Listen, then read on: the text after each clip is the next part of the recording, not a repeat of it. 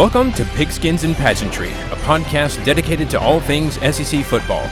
My name is Wes, and I'd like to invite you to join me, Jesse, and Matt each week as we discuss last week's games, news from around the league, make predictions for the upcoming games, and much, much more.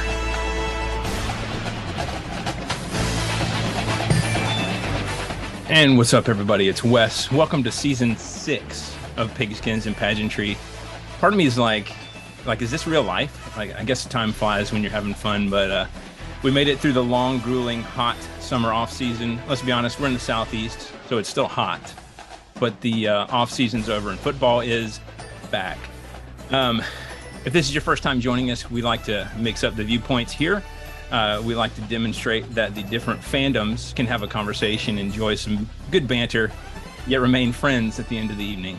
We'll see, but you know, that's the intent. Um, in that spirit, we've got me, the Georgia fan, Jesse, the Alabama fan, Okay. and and Matt, the Tennessee fan, who is in high demand and couldn't join us tonight. But we have another Vol for Life ready to step in in his absence, uh, who we'll introduce in a moment. But first off, Jesse, how are you? How was your off season without football? Uh, you know, it's a li- always grueling, but um, I've already started to get a little bit of football at work, which is really fun. Um, and you know, even though it was like middle schoolers and it was only flag, whatever, we'll take it. uh, the parents are just as intense as SEC fans, so it was a good little kickoff to to starting uh, starting our next season. But so far, so good, and the revenge tour is about to begin. Oh gosh, here we go, starting already. So, um, as I mentioned before, uh, we have a guest in from Matt. Uh, he's a good friend from work, somebody I've been able to have spirited but respectful conversations about football with around the water cooler. Um, just kidding, there is no water cooler in our office. Anyway, um, Grant, welcome to the show. How was your off season? Thanks, Wes. Thanks for having me. Uh, off season was uh, long, you know. Um, as a Tennessee fan, diehard Vol, uh, baseball was a little underwhelming for us. I know uh, we expected big things, and we did fairly well. You know, won the SEC, but uh, couldn't bring home, uh, you know, the trophy there. But uh, in any case, otherwise, you know, been looking forward to football since uh, for a little longer than uh, you guys have, at least. Um, but yeah, no, uh, it's been good. I'm ready. For, I'm ready to get it started again. I hear you. Well, hey, um, speaking of getting started, let's just go ahead and get right into it. We'll uh, talk about uh, each team's news. Here's the news. All right, so uh, so I'm going to go through each one of these uh, teams in their off season. I'll try to uh, summarize the state of each team as well as kind of note key positions to look for.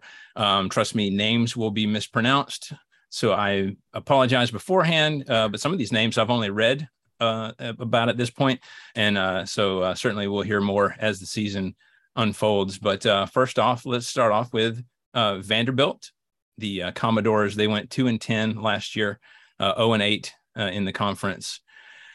Uh, you know, this is being recorded after their first game, so things are a little bit more optimistic. We can talk about that later as well. But uh, at SEC Media Days, head coach Clark Lea, with a bold statement, said, "We know that in time, Vanderbilt football will be the best program in the country."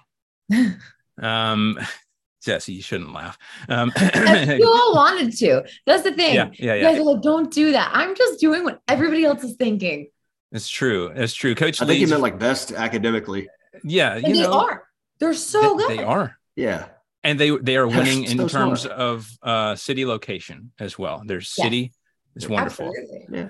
Uh coach lea's first year wasn't spectacular but i think the hope is uh, for him to use his defensive expertise to build a team uh, with a tough uh, physical identity uh, hopefully be reflected on the offensive side of the ball as well um they're hoping that uh, their three returning starters on the offensive line will help with, with stability, allowing Rocko Griffin to break some runs. And we saw some of that in the game this past weekend. Um, and they hope to see more of uh, Temple transfer Raymond Davis, who uh, missed a lot of time due to injury. Uh, Mike Wright and Ken Seals battled it out for the quarterback position in the offseason. Um, sounded like Seals was kind of trending to start, but Mike Wright got the start against Hawaii. And uh, he showed out four total touchdowns, uh, two passing, two rushing. Um, and we can talk more about that game uh, in a little bit. But uh, defense for Vanderbilt has a experienced group. Uh, they had two fumble re- returns for touchdowns in that game. Um, and so, though the defense was pretty awful a year ago, it should be better this year, uh, as we've already kind of seen. Not going to get much worse. Yeah. yeah. right, exactly. So, um, so Jesse, I, I, would like to start with you. Um, obviously, we've kind of talked a little bit about this, but how does Vanderbilt win a game in the conference this this year? that, that's a great question, and I think that's the question Coach Lea is probably asking himself because, unfortunately, Vanderbilt is in the SEC. That's that's tough. They're a very tough academic school. They're they're not a program that's one of the SEC juggernauts, and the SEC just continually keeps getting better. Programs that you know have touted it's our year. Georgia, they finally got one. There's very few SEC programs that haven't had either a national championship uh, show or won one in recent years. So Vanderbilt is still in that group where it's not looking so great it's not an impossible situation to win an SEC game for them, but they need to find their role and their niche in the SEC. And I don't know what that is, but we've got to find it. And it, it needs to trend past athletic or past academics into athletics, um, specifically football. They're great at baseball. I think you hit a good point. Defense tends to be Coach Lea's, you know, bread and butter. I think he can do that there. Um, he's also historically a decent recruiter it's just still very hard to recruit at Vanderbilt. Again, not impossible, but still kind of difficult. They're not going to trend and be amazing overnight. It's going to be something you have to build at, and they're going to get better. This is a great start, winning by such a large margin this past weekend. Um, but going into the SEC, I think a big thing for them is they have to believe that they can do it because right now nobody thinks they can. And Mindset, yeah. I doubt that they think they can. So they've got to believe they can do it. They've got to be strong on defense because everybody just blew them out of the water. Um, and for me, I think you've got to establish wholeheartedly who your quarterback is. We've got to know who's who's the guy at the helm of this. Um, and for me, those are kind of the three keys right there. There's obviously a lot more, um, but I'd start with those three. We can't bite off too much. Mike Wright uh, certainly made his case last weekend. Uh, Grant, I know uh, Vanderbilt's kind of Tennessee's little brother of sorts. Well, what are your thoughts on their chances this year? Yeah, no, I mean, um, Jesse hit on some key points there. You know, they've they've got to pretty much fix everything. Um, Just fix it all. I mean, you know, and, and, you see that for yeah, you see that first game against Hawaii, and you know, you wonder just how bad is Hawaii, or maybe did Vanderbilt get a little bit better, right? Because just on top of everything, it's pretty much a whole culture shift for them. You know, like like you guys talked about the mentality aspect. Um, they've really got to start believing in themselves, believing they can win, and I think that's what uh, Clark Lea is trying to go in and do for them. Um, I mean, it's going to take time. It's going to take a lot of losses, but uh, I mean, they've already have their win total from last year, so you know they got to be feeling good about that, and they've got a a good matchup against uh, Elon this week. Um, so yeah. you know, we'll talk about that later. But yeah, just, they just you know they got they've got to get some recruits in there and get them coached up. And you know, I'm interested to see what Clark Lea, you know, if he sticks around, how he's going to do in about year four. Yeah. So yeah, I mean, it's not impossible. Look at uh, what uh, Franklin did there. Um, he really had them headed in the right direction, and then he was like, "Peace out." But you know, uh, up until that point, he he got them going. Yeah. Um, and so I, I, had a bit of a problem with Clark Lea saying that at first, but then I thought about it, and I was like, "But you know, in order to win, you have to believe that you can win first, and you have to have that kind of swagger mm-hmm. first. So yeah. maybe his players listen to that, and they're like, huh, "Maybe it's possible." Maybe not now. Uh, his players like him. You know, everything I've read is that Clark Lea, you know, he's a fan favorite. Uh, there, there are fans of Vanderbilt, and they did like the uh, Clark Lea hire. So, um, believe it or not, I mean, as a Tennessee fan, I've got to, you know, kind of bash yeah. on him a little bit there. But um, no, uh, I, I, think it's a good hire. I think it's a good fit for Vanderbilt. And again, I think if you know, they just give them time, and I mean, especially with this whole NIL thing now. Um, you know, if if they can pay pay a little money and get some big names in there, especially you know, kind of the the key um, skill positions, quarterback, running yep. back, if they can get some of those guys in and and kind of gel together, then they they have a shot at starting to win some games. And then obviously, you guys know that that translates to you know better recruiting and more wins. So I mean, it's just going to be a process. Yeah, well, the pockets aren't empty up there, so NIL is possibility for them. So, mm-hmm. um All right, let's move on to Texas A&M. Uh, last year they were eight and four overall, four and four in the conference, including a surprise win against Alabama, and I think we all remember that. Some of us more than others. Uh, A&M's, uh, it's but see that's the thing is like they'll they'll have that breakthrough win right, and then just lose to to people that they shouldn't. Oh, we'll talk about it. But anyway, their uh, A&M's patience has got to be growing thin. Uh, they keep getting talent and paying coaches and paying coaches and getting talent. uh, but uh, so far, that hasn't translated to a championship. Um, Haynes King has won the starting quarterback job over LSU transfer Max Johnson and five star recruit Conner Weigman. Uh, Jalen Wydermyer is in the NFL now, so receiving core is going to look a little bit different. They're going to have to step it up. Uh, Ainias Smith uh, did lead the team last year with 47 catches and six scores. So we'll see if that continues. Uh, five star wide receiver Evan Stewart will need to get involved early. Uh, with Isaiah Spiller gone, you know, one of their uh, great running backs in recent memory, they will likely look to uh, speedster uh, De'Von Achane. I hope I'm pronouncing that correctly to continue production on the ground. Uh, his nine touchdowns and 910 yards led the team last year. O line should be solid as well. Uh, A&M was seven and zero oh last year when it allowed fewer than 20 points, and one and four when it didn't. Um, they lost just about all their defensive stars from last year. Uh, enter the ridiculous A&M recruiting class, which is full of five stars on defense. Uh, they're talented but young, obviously. Uh, so we'll see how things go. Uh, secondary is the one portion that should remain solid with returning starters. So, you know, that's kind of where A and M is right now. Uh, Grant, I'll start with you this time. Uh, what are your expectations for A and M? Uh, can can Jimbo get breakthrough wins? Can he not lose to people he's not supposed to lose to? What do you What do you think? Well, that's the big question mark, and kind of touching back on that NIL thing. This is one school that is not in short supply of uh, money. So, um, yes, they put together a great recruiting class, but like you said, they are young. I think uh, De'Von Achane is one of the best running backs in the league. Um, the guy is super fast, super elusive. Uh, looking at their schedule, it sets up uh, pretty well for them. You know, obviously they play at Alabama. Um, that's going to be a tough one, but you know, Texas A&M. I don't know if you guys have heard the moniker for them of Texas eight and four. Uh, it's pretty funny over the last few decades, their average win loss ratio is like 8.1 uh, and 3.9 win loss. Um, and if you break it down into different decades, it's eight and four pretty much every decade for the last five. So uh, can they get past eight and four? Yeah. So I definitely see uh, at least nine wins on their schedule. I think they're going to be tough. Um, no doubt about that. Jimbo's a great coach.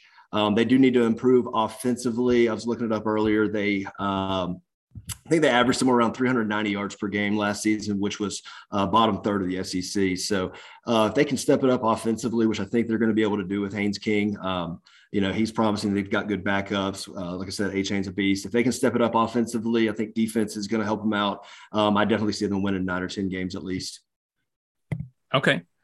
Um, Jesse, I, I, know I don't need to ask what you think about Jimbo, um, but uh, we 2022 are and I still hate Jimbo Fisher. I was going to say there's no there's no doubt there, and it's, it's only going to get better uh, as the show goes along. By the way, I, I cannot as the summer went on and he argued with our Lord and Savior Nick. I cannot wait. Oh, we're going to get into that. we're going to get into that, and I cannot wait. Um, yeah. So his his numbers are very uh, Kevin Sumlin esque.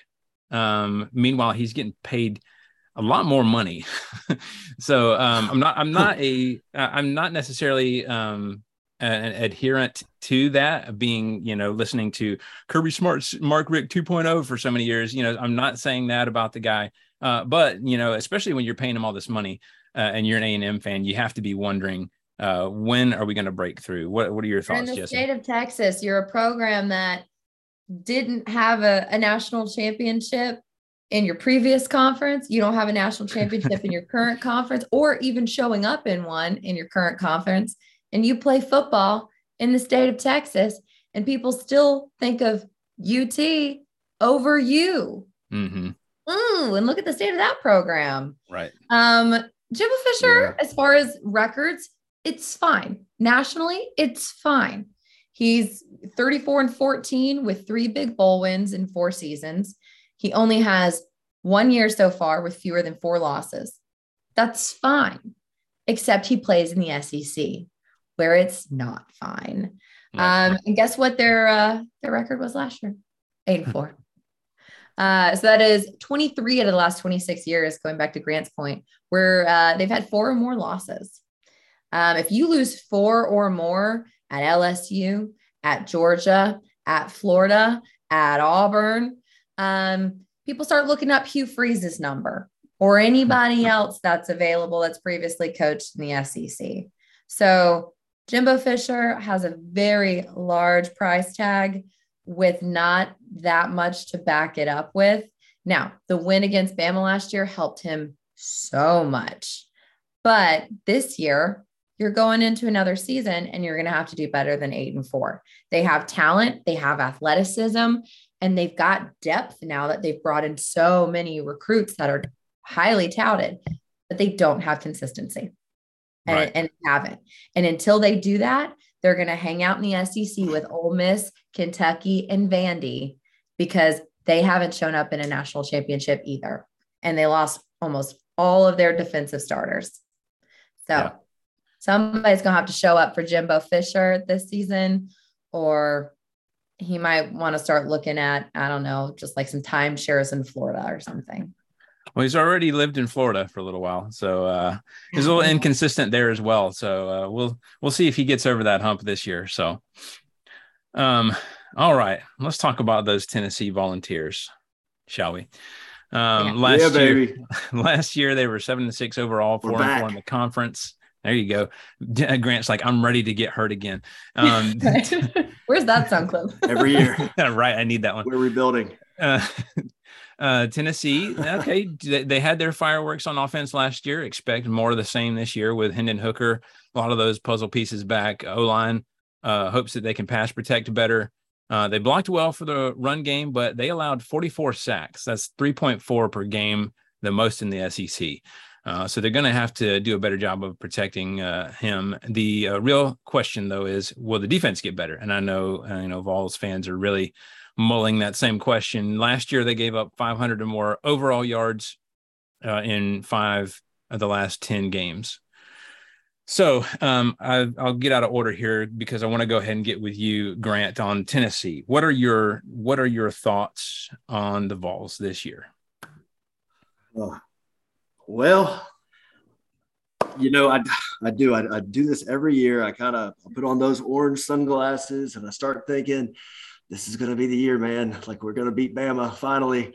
But uh, so what do I really think? You know, I do kind of take a step back. I know I'm new here, but uh, I do consider myself a very realistic Tennessee fan.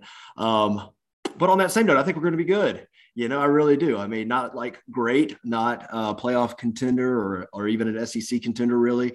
Um, but I think we're going to win at least at least eight games. You know, I'm actually thinking nine and three. Um, but you know, we're looking at the uh, stats from last year of the sacks and uh, how many per game and whatnot. Well, with Heupel's offense, a lot of the uh, a lot of the plays were designed, you know, quarterback keepers, quarterback runs, things like that. And so, I mean, a lot of times, yeah, the offensive line wasn't great, but you know, we caught in the backfield, whatever. But that's that does contribute to the number of sacks and things like that. Um, yeah, defense is a huge question mark. Uh, we do have a little bit more depth this year, um, specifically in the secondary. Uh, seems, you know, reading from practice reports, kids are stepping up, ready to go. The offensive line looks like they're going to be actually improved from last year. Um, we do have a, a, couple of question marks. We've only got two really um, kind of tried running backs, uh, Jabari Small and Lenneth Whitehead. Both of them are kind of battling some little uh, fall camp injuries, but uh, wide receiver wise, we're going to be really good. You know, we got Tillman, we got the transfer, Bru McCoy. Um, I think, you know, Hendon Hooker, I think he's one of the best quarterbacks in the conference, not trying to be biased there. But um, so, yeah, looking at our schedule, you know, I think it's definitely possible we could head into the Florida week uh, undefeated, which that would be huge. And if we could beat them, uh, roll into the LSU game at LSU, but you know, we'll talk about LSU a little bit later. But yeah, I really think this could be a really good season. And I know um, Jesse kind of ding Texas A&M for being the eight and four. But hey, if we can go eight and four, I'm all about it. You know, because being a Vols fan, I, you guys have dealt with Matt for the last you know five seasons, but for me, all my life, I mean, it's been tough. Uh, but I think uh, I think Heupel's a good coach. I think the team loves him. The culture's changing. So yeah, I'm thinking eight or nine wins regular season. Hey, maybe even a New York uh, New Year's six game. So yeah, we'll see. Well, you make an interesting point there with uh, some of the games that they get started against. They definitely have the opportunity to get rolling early. Uh, you're going to face Pitt uh, mm-hmm. without Kenny Pickett. Um, so should have a better chance there. Um, if you can get into Florida, you know, uh, at three and zero, oh and then manage to pull off a win against them, uh, things are looking good, Manage, right? Yeah, yeah. So, uh, yeah, wow, yeah, it's definitely possible. Uh, what do you think, Jesse? Um, it's 2022, and I still hate Tennessee. That's where I'm at. Um, no, but I mean, I think let's bring us back to last season, right? There's been the you're required to hate years. them though, right? I mean, that's like a it's just a thing. Yeah, I'm bred to hate. Yeah, I have to yeah. hate them. It's, it's, yeah. fine. Everyone, no one expects me to like them as a Bama fan. Right. Um, but you know, last season and going back several years, you guys have had a lot of turnover at the coaching position. it's yeah. it's been a lot. There's been so much hype uh, for these coaches coming in, and then it's kind of deflated. Then you get Heupel, and I think everyone probably wanted more than a seven and six season, but that's great for a rebuilding year. That's not bad. Yeah. Um, look at Vanderbilt. so yeah. yeah, it would have been nice to be more competitive against Georgia, against Alabama, against Florida, against Ole Miss, and probably Purdue. But whoa, whoa, whoa, whoa! Not the Ole Miss game now. That the mustard gate. I remember that game. That was a very mustard close game. gate. I was uh, I was watching that That's game right. with Matt. That was that was something. It was. It was. I was at that game. Yeah, Ooh. I remember. Yeah, you were telling me Did about you your get a head injury. Were you okay? Were you? No, I look. I no, no, I, it was just a golf ball, but no, I uh, no, I didn't throw anything. Um, and it did seem it was mostly just kind of students from the student section, not entirely, but um, yeah, that if was. you had thrown anything a, oh. from your section, um, I think it probably would have killed someone from that high up because I remember you had the you, you sent me pictures where you were at. So I was a bit up there. I mean, yeah. it was nice. It wasn't. I've got a decent arm, but I'm not Joe Milton here, you know. So. um, but yeah, I think seven six is not it's not bad for a rebuilding year. It's certainly not. Um, the offensive attack is good. And I think now the program has something to build upon. And that's the biggest thing in a rebuilding year, right? Is changing the culture in the locker room and finding something to build a program on. Because as a, a coach coming in, it's right. difficult. It doesn't matter. It takes coaches years to do that. Um, and I think I think he's kind of found his his cornerstone. He's found his guys, and he's he's building around that. So it'll be interesting to see how they do. It's possible to go into Florida undefeated for sure. I think Florida will be the one mm-hmm. to really test their season. It's either one where they go in, they win, and they start to really trend upward, or it's one where if they lose, that's where you find out where the players are and and test their resolve. Mm-hmm. Yeah, for sure. Um, and that game's at home, isn't it, against Florida? Yeah, this is yeah. Uh, yeah, correct. Yeah. So that's uh that's cool. I mean, that's an added advantage there. Um, playing in the swamp is not easy. Yeah. Speaking of nothing else, we went seven and six, but at least the offense is fun to watch, you know. And so we yeah. haven't had that in a while either. So, yeah. Yeah. Go ahead. Sorry, Wes. No, you're fine. No doubt. Um, speaking of teams that have something to build upon, we talk about South Carolina Gamecocks. Last year went seven and six overall, three and five in the conference. Uh, before that, they went a combined six and sixteen in the two years prior. So there's some optimism there, right? Um, add to that a blowout win against Florida and soundly beating North Carolina in the Duke's Mayo Bowl. Um, expectations are up. Uh, offense should be much better under Spencer Rattler. Look, he's not perfect, right? We, we understand that. But let's not forget that last year we were watching them be led by Luke Doty, who, you know, is a decent quarterback. But then uh, when he was not able to do so, we had Jason Brown, a transfer from FCS school St. Francis. Uh, and who has now since transferred to, to Virginia Tech. Um, and uh, let's not forget graduate assistant Zeb Noland. I mean, what a story, right? He was, you know, going over the the plays, writing, you know, the X's and O's one week, Next week, he's you know starting quarterback. Um, but yeah, regardless, this should be a step up uh, at that position. Receiving core should be solid with returning starters uh, Vann Joyner and Bell, alongside with uh, Oklahoma transfer uh, tight end Austin Stogner and James Madison transfer Antwane Wells. O line is experienced, but does need improvement. Uh, the defense was actually number one pass defense in the SEC uh, will uh, need to maintain that pressure if they want to improve their record. Um, also, is a fun little bit of news. They just chose a new name for their live mascot, going with the General over Cock Commander. Thank God. I was I was just waiting. I was like, really? Is that really in the running? But hey, it's South Carolina, so you never know, right? So, um, all right, uh, Jesse, what do you think about South Carolina? Um, are you are you buying in to them being on the rise?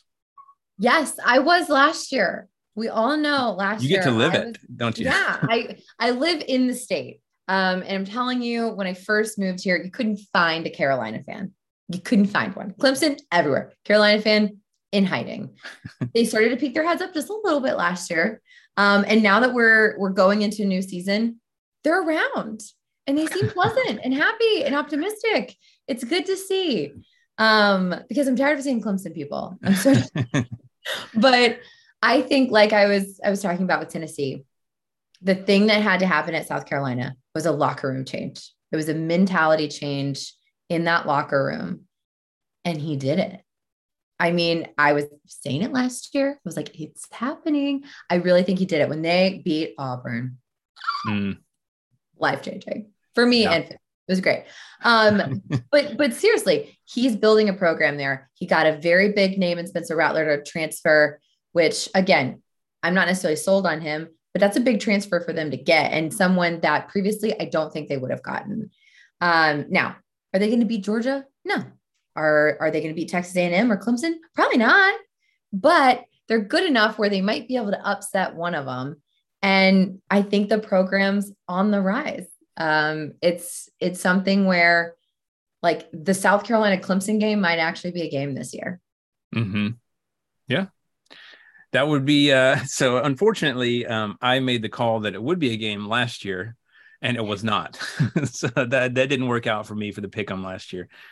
Um, uh, Grant, what are your thoughts on South Carolina? Yeah, I uh, I totally agree with Jesse. I think South Carolina's on the rise. I really like uh, Shane Beamer. Um, you know, I think getting Spencer Rattler was absolutely huge. Uh, things that I've read are that Rattler, um, you know, he had a lot of growing up to do, a lot of maturing to do, uh, especially on the sidelines in the locker room. But you know, Beamer can kind of mentor him there. And um, I mean, Rattler was a very highly regarded uh, quarterback coming out of high school. So, mm-hmm. uh, I mean, I think he might be the missing piece that they kind of need. Um, I do think that they're going to be better this year. Like I said, I mean, not significantly. Now, Jesse, you said, oh, they're not going to beat Georgia.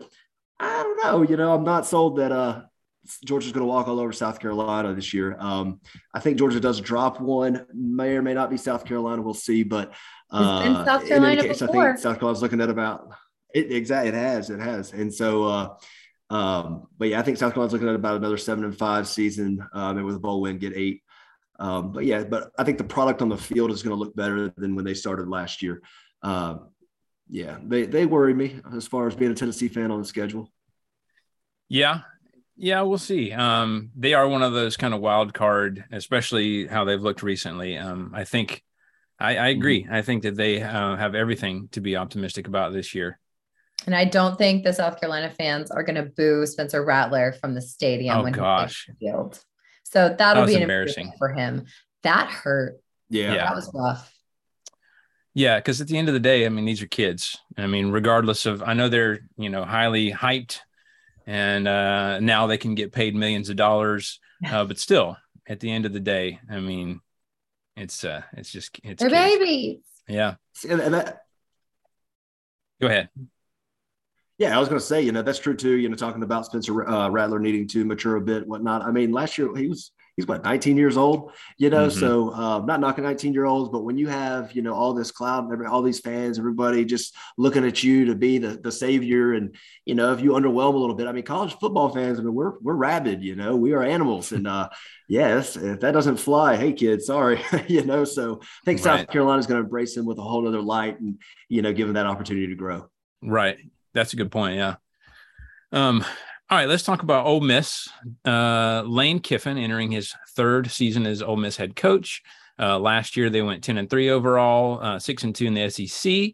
Obviously, uh, Matt Corral is gone, um, and though I was uh, pretty impressed, honestly, with uh, Luke Altmyer's performance in being thrown mm-hmm. in to that bowl game. Um, he, uh, you know, it, it's not a foregone conclusion. He'll be the starter. Uh, Jackson Dart didn't transfer to Ole Miss from USC for no reason. Um, I think that it may be more likely that he gets a starting job. But you know, Lane's playing things close to the vest right now. He's not going to give anything away just yet. Uh, running backs uh, essentially starting over with transfers Zach Evans from TCU and Ulysses Bentley from SMU. By the way, uh, Lane Kiffin is like the transfer portal king. He's like just like yes. got people from everywhere. Um, receiving core uh, also benefited from the transfer portal. Uh, likely be an almost all new look with Jordan Watkins from Louisville, uh, Malik Heath from Mississippi State, uh, Jaylon Robinson from UCF, and Michael Trigg from USC. All right, last year's Ole Miss defense was the best since 2014, but the bad news is that that was still 97th overall in the nation. But hey, you know, baby steps, right? Um, they will. they'll certainly have to improve. A key transfer on defense, likely linebacker Troy Brown Sr., who they hope will keep the defense anchored. All right. Um, so, uh, Grant, I know as a Tennessee fan, uh, you have uh, you have feelings about Lane Kiffin, maybe bad, maybe good, maybe what could have been with Lane. I don't know. But what are your thoughts on Ole Miss? Well, once again, you know, being at that game last year and just watching Lane Kiffin troll from the sideline and repeatedly fake injuries over and over. you know, going into that game, I didn't really mind Lane Kiffin. Yeah, I wasn't, you know, there's a lot of Tennessee fans that are still bitter and jaded about him departing in the night, but mm-hmm. you know, I'm past that. You know, I'm grown up now. And so uh I I've forgiven Lane. I decided, hey, you know, he's he's all right. He's not that bad. And then last year happened, and so now no, I can't stand Lane Kiffin. but the fact remains, yeah, no, the fact remains is he is uh he is a good coach. He's doing a good job at Ole Miss, and like you said, you know he um he's all over that transfer portal. He got some really key pieces uh, in the offseason. Um, to me, uh, kind of like you said, Jackson Dart didn't transfer for nothing. Um, I think that's going to be your starter. He is keeping it close to the vest. But uh, at the end of the day, neither Jackson Dart um, nor Luke Altmyer are really mobile quarterbacks. And so that's kind of what he depended on Corral for last year, you know, his legs. Mm-hmm. Um, but that's why I got Zach Evans, right? Who was, I, I want to say it was a high four star, five star coming out of high school. He did decent at TCU. I want to say he had an injury problem. I can't remember, but, um, I, you know, I think he got some really good pieces to keep the offense going. And, uh, but like you kind of pointed out, their defense was, even though it was better, it was still pretty bad. And that definitely needs to improve this year. Um, I do think Ole Miss is going to have a really strong season. I mean, even looking at their schedule, uh, they don't really have any stiff out of conference games.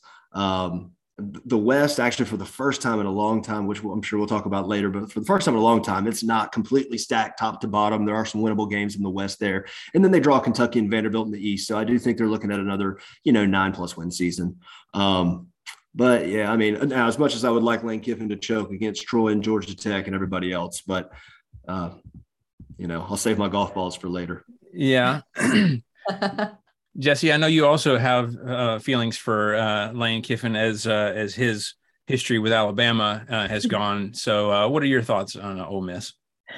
Oh, Lane. Um, if I could say one thing about Lane Kiffin, it is that the state of college football right now with transfer portal madness and all of this NIL stuff, there is no coach better suited to all of that madness than Lane Kiffin at all. 100%.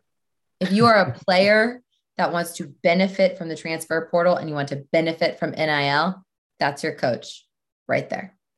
That's the guy that has no issues with it loves it, is going to take advantage of it and troll everybody else. That's your guy. Um, and some players are going to absolutely love that. And they are going to go, as we've seen in the transfer portal, they're going to go there. And that's fine. Um, he does well. I mean, I think he does well with quarterbacks.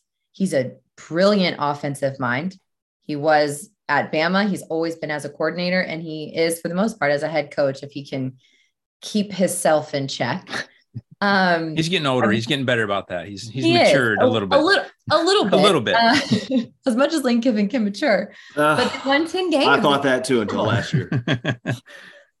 I mean, I'm always going to think he's a troll. It just it is what it is. But he embraces it. He knows what he's doing. oh, he does it on purpose. Joey Freshwater. I mean, absolutely. That's yeah. it. He does it, and he loves it. Um, but yeah. I think this this year's craziness with all the introductions of you know NIL and all that, it'll be interesting to see how his program develops um, and how his players do.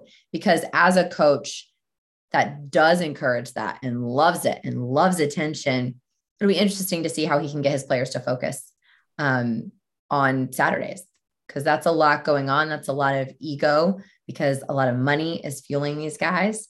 And he is also someone that has a large ego. And I just want to know who's going to keep all of the ego down there in check, who's assigned to that job. But um, yeah, it'll be it'll be an interesting season for them for it sure. Is a, it is a funny dynamic, isn't it? Isn't it? Because if you look at Lane, you just assume that there would be no discipline and that everybody would just be running amuck down there, right? Um, but somehow it works. I don't know why or how, but they they love him, they respect him, and it, and like works. A fraternity president, like eh. I was going to say, he they're bros, you know. Yeah, yeah they identify it. with him. It's that's basically it's it. Weird bond and camaraderie, but yeah, you're right. It works. And when he got asked on ESPN about the Nick Saban, Jimbo Fisher stuff, he was like, I talked about popcorn with Nick Saban before, but I am grabbing my popcorn for this. like it's he can be funny sometimes. oh know, yeah, given that. Some yeah. Uh, sometimes it lands, sometimes it doesn't. But yeah. Um. All right, let's move on to uh, Missouri and uh, the Missouri Tigers. Last year finished six and seven, three and five in the conference. Hmm. Uh, Connor Bazelak, he has moved on to Indiana. So last year's number two, Brady Cook battled it out with uh, Tyler Macon, four-star recruit Sam Horn. And although they didn't get JT Daniels through the portal, they did get Jack Abraham from Mississippi State. So that battle ensued for the quarterback position, and uh, Mizzou has announced that Brady Cook is QB one. Uh, the leading yardage receiver Tauskie Dove is back, and, and let's expect to see five-star recruit Luther Burden to get involved early and often. Uh, defense was the second worst overall in the SEC, dead last against the run. Uh, I remember seeing them get run upon so bad last year.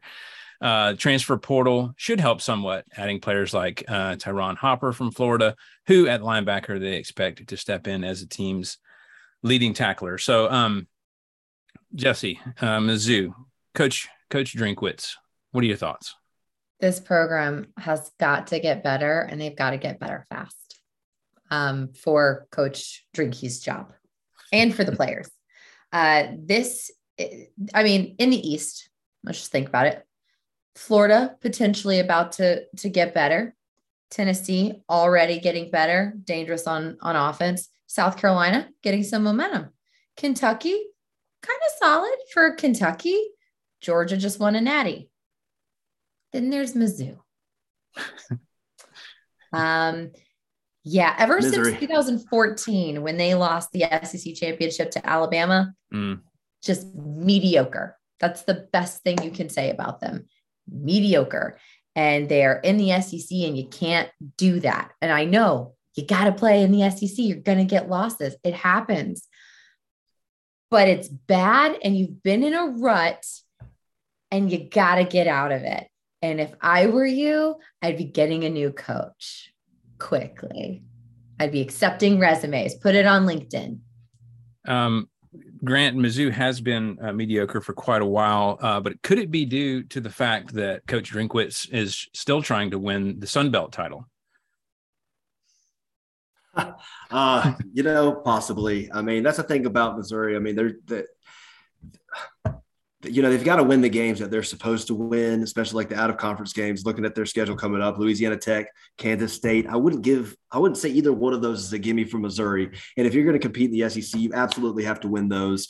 Uh, and then moving into SEC play, you know, you've got to win, you know, the games like Vanderbilt, uh, which I mean, I want to say they even struggled with last year. I mean, I can't remember exactly the score, but um, yeah, Drinkwitz, he's got to make some changes. And like you said, there are some key additions on the transfer portal, but um, yeah, defensively, they were terrible. I remember any game I watched with them, teams just ran all over them. And so hopefully, uh, Hopper coming in from Florida, I mean, I would expect him to be the leading tackler because there weren't many of those last season. Everybody's um, getting straight through that line, right? so. You know, and and and Bazelak wasn't that bad, and, and now he's gone. Um, yeah, I, I, if you're Missouri, I, am gonna have to agree with Jesse here. Um, yeah, if if you don't at least you know, win the games that you're supposed to win. Not even necessarily hit six wins because that's going to be tough with the with the schedule they have. But um, if they don't win at least the games they're supposed to win and make some of the other toss ups a, a, bit competitive, yeah, Drinkwitz has got to go. I think uh, they haven't really been thing. relevant they have talent.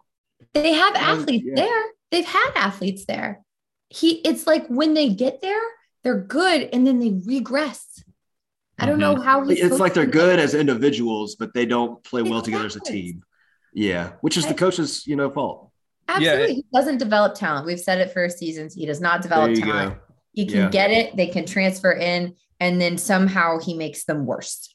And he, he has to be a leader too, and, and have a good look about it. Uh, was it, it was last year, right, where they went up to Boston College? It was Boston College last year, right, where he was he was complaining about the fact that they even had to go up there and I don't even know why we're playing this team and blah blah blah. Mm-hmm. and then they turn around and you know lose to him. Um you know not a good look. Um no. so uh it, yeah it's it's definitely something that uh, has been a struggle there. And yes they do have to get better. So um hmm. anyway time too. Yeah. To kind of yeah. rub salt in the wound. Right let's go to uh, Mississippi State. The Bulldogs, Mike Leach entering his third year as well as head coach. Um, I, you guys remember the excitement when Mike Leach and uh, Lane Kiffin both got hired, and we were like, the Egg Bowl just got awesome. um, last media days. Yeah, we talked about that a lot awesome. at work. exactly. Last year, um, they went seven and six overall, four and four in the conference. The air raid offense will be back. Uh, so will quarterback Will Rogers. Uh, but I think the hope is for that offense to kind of begin its uh, the offense to begin its next step with more big plays. I know they've done a lot of kind of dink and dunk and throwing the ball like 70 times a game with stuff like that, but I think they're wanting more big plays out of that offense. Running backs like uh, leading rusher Dillon Johnson and Jo'quavious Marks. Obviously, they're not going to run the ball a ton, but they'll be available out of the backfield uh, to catch passes there as well and some design runs. Defense was uh, fairly solid last year. Most of those guys are returning, so um, expect more of the same. Uh, yeah, I do expect the, the defense to continue its uh, solid play, uh, if not slightly better, uh, with a few veterans and uh, incoming transfer portal players. Um, all right, Grant, what are your thoughts on Mike Leach in his third year as head coach? Yeah, so uh, I think uh, Mississippi State's going to be a very dangerous team this year. Um, looking at Leach uh, historically at the other schools, the other stops he was at, um, Texas Tech showed a lot of improvement in his third year, uh, and then Washington State was actually year four. Um, but regardless, you know, it takes time to kind of implement that sort of offense, that air raid, and uh, to kind of get get get it rolling really well for them. But I mean, Mississippi State returns uh, 18 starters uh, on a team that was eight points across three losses from being a 10 win team last year. So um, I think they definitely have the the players there to to win some big games. Uh, going back, Jesse, to that one loss for Georgia, I think it's going to be South Carolina or Mississippi State. Uh, and the thing with Leach, though, you know, you never know what to expect with him. He, you know, he might come out in uh, game one against Memphis and beat him by 50, or he might come out and lay, lay an egg and lose by five. I'm just, you never know with Leach. Um, kind of once again, going back to Leach and his track record, game ones for him have not always been super great. So, um, but I still think Mississippi State, I think they're going to be a dangerous team. Uh, I think they're pretty much going to win the games they shouldn't win and lose the ones they shouldn't lose. So that's pretty much how that's going to go. But I do think they'll be a bowl eligible team at the end of the season. All right. Um, Jesse, what are your thoughts? Oh, our sweet baby angel, Mike Leach. Sweet baby. Um, it's it'll be interesting. I think they will be potentially dangerous because again, it's another year where he's got his own recruiting class. He's got another a veteran recruiting class now that's starting to lead. They've started to buy into the air raid offense. The kids that he's recruited have come there likely for that. They know what to expect. It's not like his first year. Um, and, you know, hopefully these kids also understand who Mike Leach is and, and how he coaches and just who he is a, as a human um, and can get along with him in the locker room. So if they can still complete, you know, 69 out of 73 passes this year, uh, I think it's going to be really interesting. However, looking at their schedule, yes, they play LSU early and then they have Bowling Green. But after that, it's a marathon. It's mm. A&M, Arkansas, Kentucky, Alabama, Auburn, Georgia. That is not an easy run at all. Um, and they are playing at Kentucky and at at Alabama and Bryant Denny. So it it's going to be a tough run for them. That is really going to show the strength of that team and and how they can you know buy into that offense and how their defense is because again you can complete 69 of 73 passes but your defense has got to hold up. And that right there is going to test your defense. Right. And let's not forget um, how painful that implementation of his team was. I don't know if y'all remember how many transfers there were how many people just you know weren't weren't happy uh, who didn't mesh well with his new his new style, and that was he's a weird guy, and it's a is. weird, different offense. He's different. Yeah, and and definitely has to recruit to that, and it's a it's a different breed. Uh, but uh, when he can get it rolling, we have seen it hard. work in the past.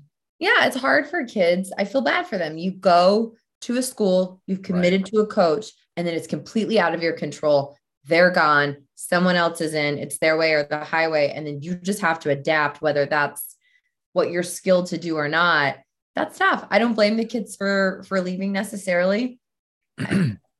The the only bigger change i could think uh, from was it uh, dan moorhead to uh, mike leach would probably be coach o to brian kelly which so brings different. us to lsu first year head coach Brian Kelly, uh, first year of LSU, of course, uh, spent a lot of time at Notre Dame. Last year, LSU went uh, six and seven overall, three and five in the SEC. A lot has been made of Brian Kelly's start at LSU.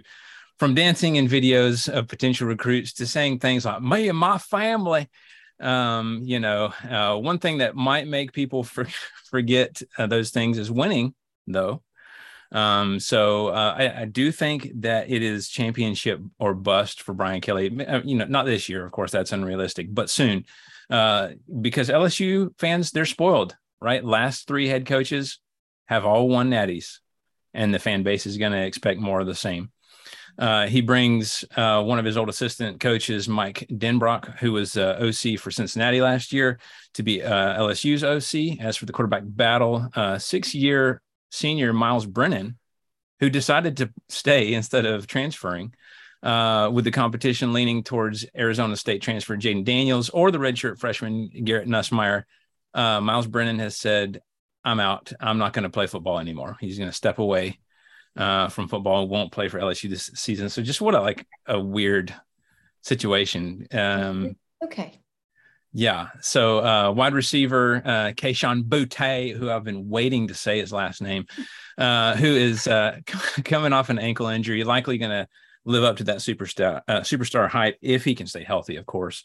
Uh, on defense, Kelly brought in Kansas City Chiefs linebacker coach Matt House, and the transfer portal was immediately uh, his friend, bringing in tons of players for the defensive backs, while the front six brings back some veterans uh, consensus is they'll need linebackers to step up so the backfield plays aren't made by the line, or at least that's kind of what they've been saying.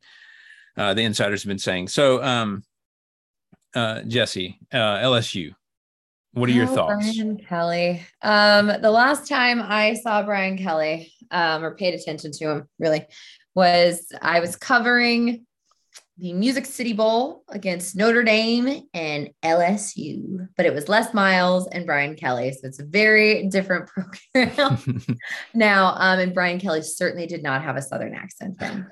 tell you that. Uh, he spoke very well and very clearly. yeah. Um, I am so interested in this hire. I did not see this hire coming when it was announced. I did not see him fitting in in Baton Rouge. I am so interested to see how the players that played under coach Ed Orgeron are going to play under Brian Kelly because they are vastly different people and they have different coaching styles. It's it's going to be fascinating. Um, and there are going to be very high expectations. Brian Kelly has had uh, you know, teams in the national championship didn't win, but has had him in there. Um, he comes from a program that is historic that also has pretty big expectations. So the expectations themselves should not be new to him, but what he does with the talent and what he does with this caliber of competition week after week, not just when they get to a bowl game, is going to be very interesting because we've said it all along and I'll say it again. And I don't care that he's not a Notre Dame. Notre Dame sucks. And they are only in rankings because people watch Rudy and they drink the Kool Aid and they like the shiny helmets. They have nothing to back it up with. So we'll see what he does with a program that does have some talent and actually has to play a schedule. Right. I yeah, I do think he's a good coach, which is in, makes it even more interesting uh, now that he actually has a you know a decent team uh, to to play or to, in to their coach. SEC like run. They play Miss State early, Auburn, Tennessee, Florida, Ole Miss, Alabama, Arkansas, da, da, da, da, da, da, one after the other. hmm Not easy. Grant, your thoughts on uh, on Coach Brian Kelly at LSU? Oh, um, yeah. So I, you know, Brian Kelly, I think he is a good coach, not a great coach. I agree with Jesse. I did not see that coming uh, when he got hired. Um, I don't think it's a very good cultural fit with Brian Kelly uh, at LSU. Um, and so I'm, I'm just curious kind of to see, you know, going from Les Miles to Ed Orgeron to, to Brian Kelly, um, yeah, how these players are going to respond to that. Uh, like Jesse said, I mean, he, there's a lot of talent on that team. LSU largely just kind of recruits for itself. Um, and like you said, you know, the last three coaches all have national championships. So LSU is going to want uh, some hardware here in the next probably three or four years. And if that doesn't happen, I don't think it's going to stick. But yeah, Kelly, um, I mean, he, it's a whole other ball game for him now. You know, he's what four and eleven against top ten teams uh, when he was at Notre Dame. So uh, it might be Notre Dame and Cincinnati, but in any case, uh, he's he's going to be playing top ten, top twenty teams, kind of week in, week out in the SEC. Um, I don't see him necessarily surviving for too long at LSU uh, unless he can recruit really well and the players can buy off on what he's selling. Uh, but again, I'm just not sold on the culture fit there, so I don't think that's going to happen. I don't know Yeah. what he's selling. That's the question. Is like he got into Baton Rouge and all of a sudden it's like, who is this human? So I don't know what he's selling. It'll be interesting to see. Like, Twerking and sweet tea. apparently so. I just I want to I want to see a recruiting visit. Um, I want to see if he puts on the accent there, if it's a different accent every time. Uh, What what is that Depends on like? what the kid's accent is. Just right, kidding. he's just trying to when he tells them practice is going to be a grind. I mean, what are they thinking? Um, Just a- yeah, he's just trying to mirror whatever accent the, the kid has. He, he sits there and listens for a little bit. And he's like, yeah. I can do that one. So um, Hopefully he doesn't get like an Australian kid. Ugh. right. what didn't see that coming. Um, you so speak uh, Swahili? I didn't practice that one. Hold on. yeah. Um, all right, let's talk about Kentucky. Uh, Mark Stoops in his 10th year at Kentucky. Look at look at Mark. Uh, last year they went 10 and 3 overall, 5 and 3 in the conference, 10 wins. Look, I mean, look at that. Last year's OC uh, Liam Coen, now OC for the Los Angeles Rams. He's replaced by Rich Scangarello, who was previously the quarterback's coach for the 49ers. Uh, O line lost a lot of players to the draft. Whoever's blocking is going to be doing so for one of the best running backs in the country, in Chris Rodriguez, who last year ran for nearly 1,400 yards and nine touchdowns. Uh, Kavosiey Smoke, which is just the cool, still the coolest name, Never gonna Um, get old. will always. Uh, he'll also be a factor in the run game. Um, Will Levis, the um, uh, eating eating adventures and all.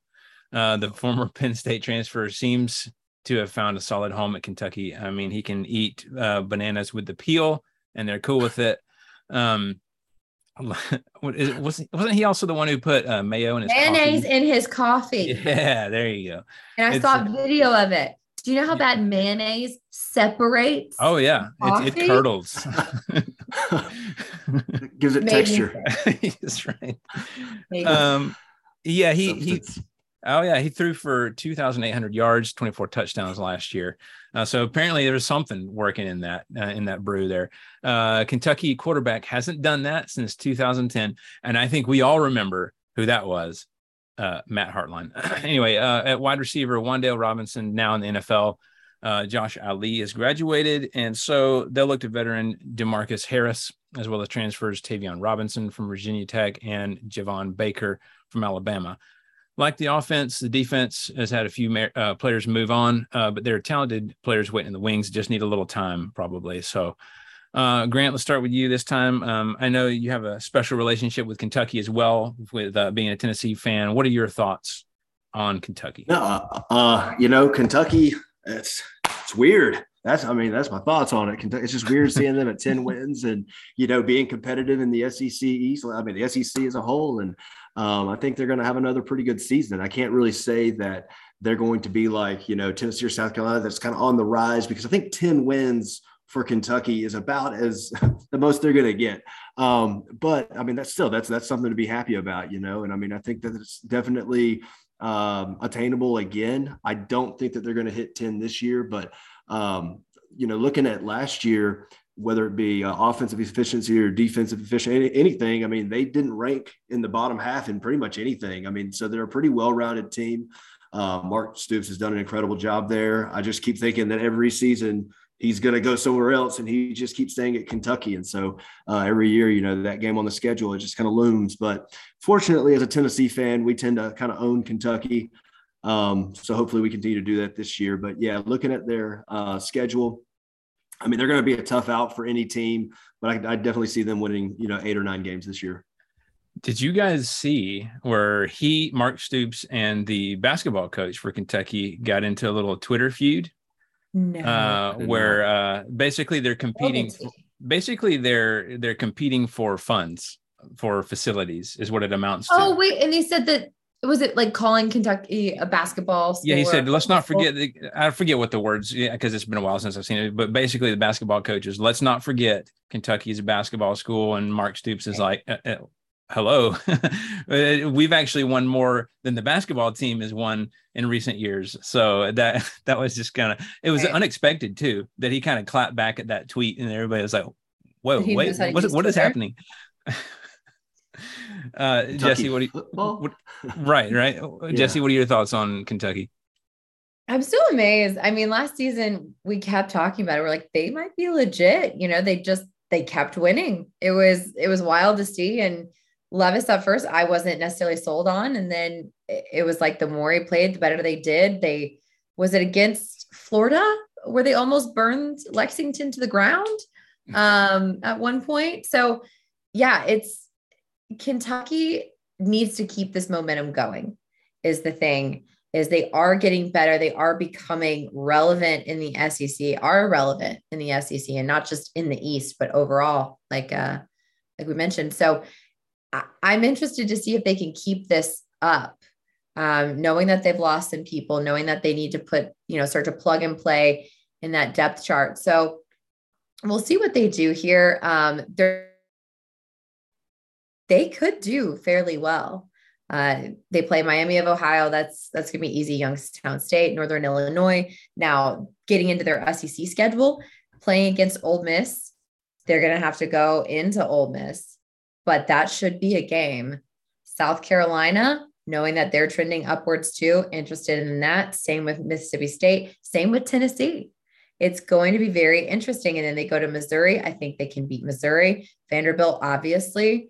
Um, they could give Georgia some trouble. It just depends. Grant mentioned there's going to be that one game. It could be Kentucky. We'll see. And then I think they can beat Louisville. So I think there's a good shot for them to continue being a, a contender in the SEC East. Yeah, that's fair. And I mean, it seems like we've we've had this conversation about Kentucky consistently every year. Uh, yeah, about wow, they just kind of keep doing pretty good better than expected. you know, um, it's just kind of funny. Um, and it's with different personnel too. Um, so I think Stoops is is a good. I think it's an example of somebody uh, who is a good coach who's doing well with what he's been given. Uh, right where you want to be, low expectations, right, exceeding them, and then just not getting fired. Exactly. Yeah, and getting the people in emergency uh, times when you need to get them out of the transfer portal. When you when you put a wide receiver at quarterback. yeah, exactly. That we've seen that. Yeah, it's uh, wild times for sure. Um, all right, let's uh, let's move on to uh, Georgia. Uh, Jesse, I know the last time we talked about uh, Georgia, uh, you're in a, in a, different place, uh, but you're you're you're better oh, now. no, I'm still in that place. So, oh, okay. I'm still well, mad. I'm mad, mad. Oh, gotcha. All right. well, anyway, all right. Well, let's just talk about it then.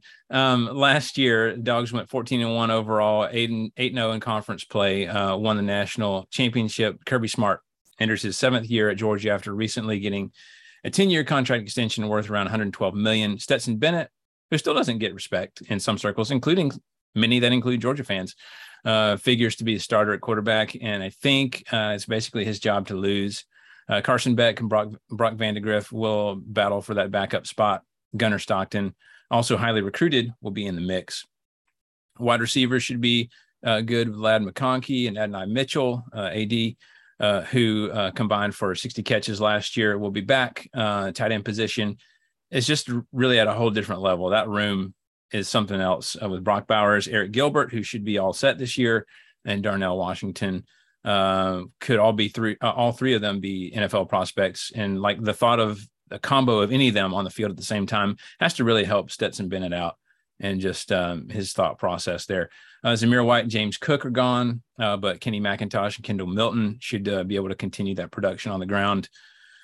Um, o line lost a few starters, uh, but should be pretty solid still. Defense, obviously, defense was one of the biggest uh, stories last year, one of the biggest positives last year. Uh, lost a ton of starters uh, to the draft, as well as our defensive coordinator, Dan Lanning. Uh, Will Muschamp steps in as co coordinator with Glenn Schumann. But like I said before, um, as, as long as that defense is run by Kirby, which I mean, it, it is at the end of the day, uh, I'm not really worried about it. I think it'll it'll continue. The schemes will continue. Uh, Muschamp should do a good job running it uh, as well. Uh, Jalen Carter. I mean, let's not forget uh, he's one of the best defensive linemen in the country. He just happened to be playing behind Jordan Davis, right? So uh, we we didn't hear him as much. Uh, I think you'll hear more of his name this uh, this year, even though we did hear a decent amount last year as well. Um, Nolan Smith continued to be a solid, solid linebacker. And secondary, Christopher Smith is back along with Tykee Smith and corner Kelee Ringo, who did have that pick six to put the national championship away at the end there. Uh, look, I, I, think I think we're still going to be good. How good remains to be seen. I'm not being unrealistic here. I don't think that it's oh yeah repeat you know or or you know whatever. Um, if the defense takes a step back, as many expect, just because it was historically good last year, um, it'll be interesting to see how that pressure on the offense uh, will affect them and their ability to produce if they're able to. Um, most games last year, offense had a luxury of dominant dominant defense. We'll see how that relationship works uh, this year. So um, I don't know. That's pretty much all I got from a Georgia fan's perspective. Jesse, what do you think? It's always hard, I think, coming off of a national championship expectations are very high, regardless of how many people you've lost to the draft, how many, you know, coaching personnel turnovers you've had because they've been successful and they go other places. There's a lot of pressure and there's a lot of expectations. And Georgia has not had that pressure or expectation in a while. And that's, I'm not trying to throw shade. It, that's just the truth. And you did lose a lot of people to the NFL. You, you know, you have a little bit of coaching turnover defense obviously is something that is not going to mirror last year exactly. So I am I will be watching to see how it goes. Um, and the thing is too is everybody has the number of the team that won the national championship. They all want to beat them, and the pressure is also on the coaches as well. Look at Ed Orgeron. You come from winning a national championship in a a season that was historic that as much as it makes me want to puke because I hated it, it he gone. like he's mm-hmm. gone. Um, so yeah, there is, you know, obviously Kirby has a contract extension, but again, there's so much pressure there. And the fans have even more expectations than they did before. So as players, it's a lot to handle. Um, and we'll we'll have to see how the Georgia players handle that. We'll have to see if Stetson Bennett really is that guy if he can carry them throughout an entire season and be consistent again.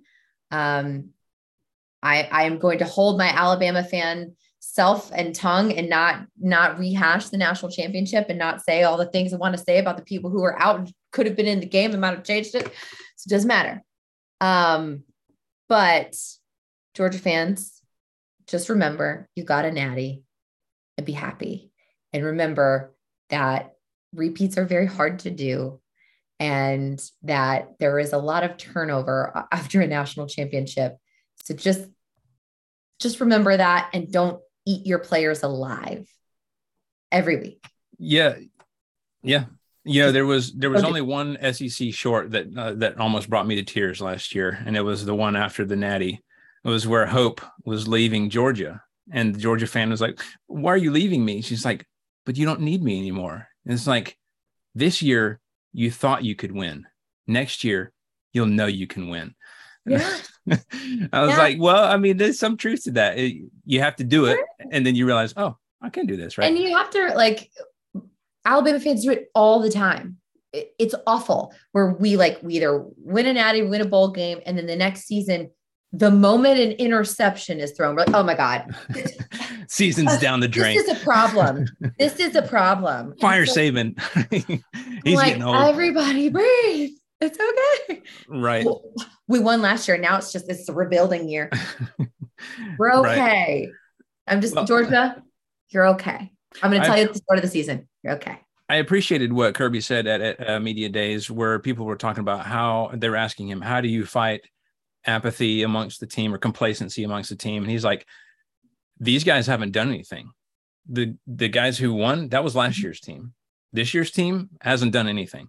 So we just try to keep that mentality moving forward. And you know, you're always always chasing it, right? Um, mm-hmm. Grant, what are your what are your thoughts on Georgia for this year?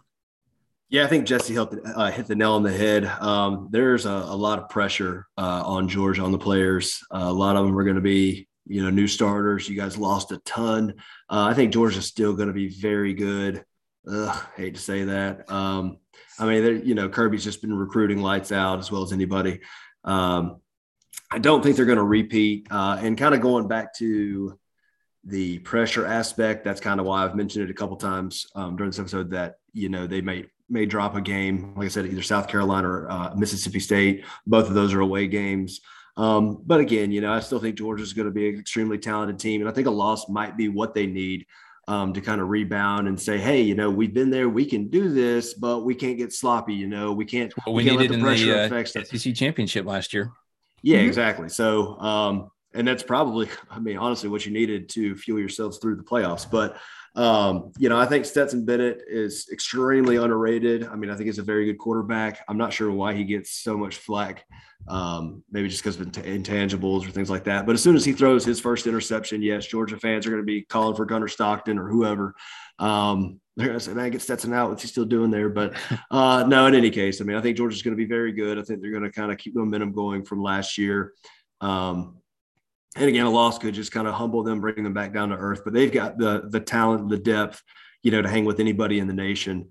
Uh, and so, really, like I said, if, if they take one loss, or even if they go undefeated, you know, run the table, they are going to have to play a much different game in the SEC championship game. I know we're a little bit ahead of ourselves on that, but I mean, I think it's kind of a foregone conclusion. They are the heavy favorite uh, favorite to win the East, but um, but yeah, with that defense not going to be able to carry the team as much this year, you are going to have to have that offense step up some. So, uh, can they do that? I, I think so. Yeah, just with their depth and their talent. Yeah.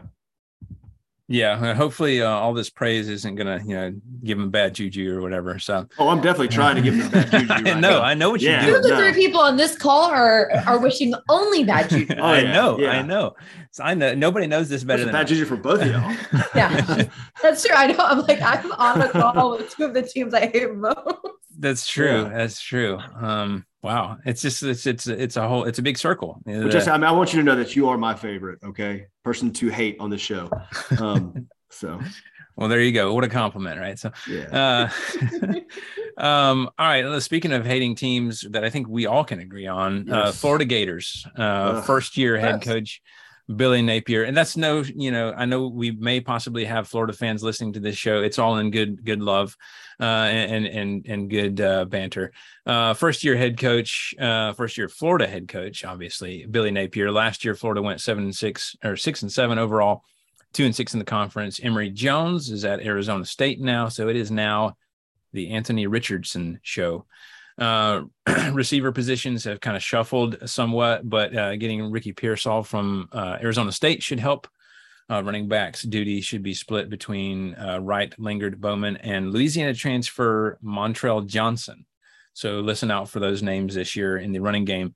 Uh, defense likely have a lot of good but young players, especially as we get into the rotations. So um, we'll see. Uh, they'll need to get more pressure and turnovers this year um, uh, than they did a year ago for sure.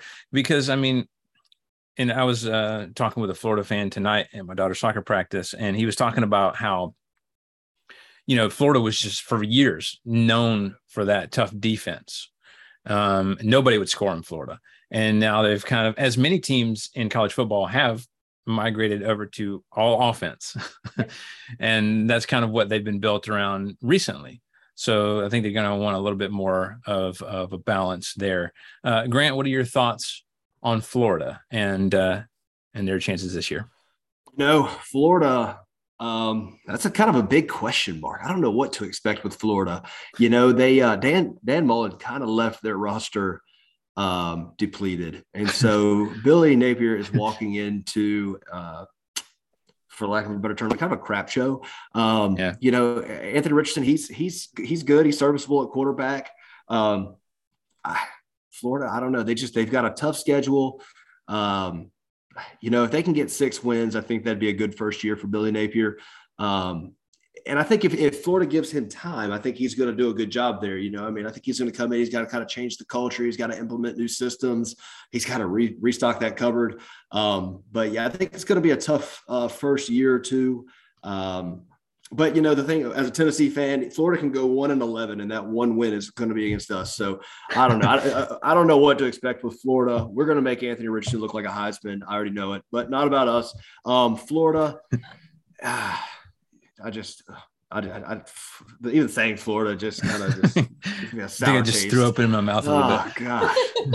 no, but um, yeah, I really, I mean, that's just a huge question mark, really for for them and for LSU. You know, I've got both those teams. It's like a bit the big unknowns. Like, I mean, how are they going to be? And that first, you know, first week, September third against Utah, that's going to be a really good test. Uh, I think um, Utah is an incredibly underrated team. I think they're going to be very good this year.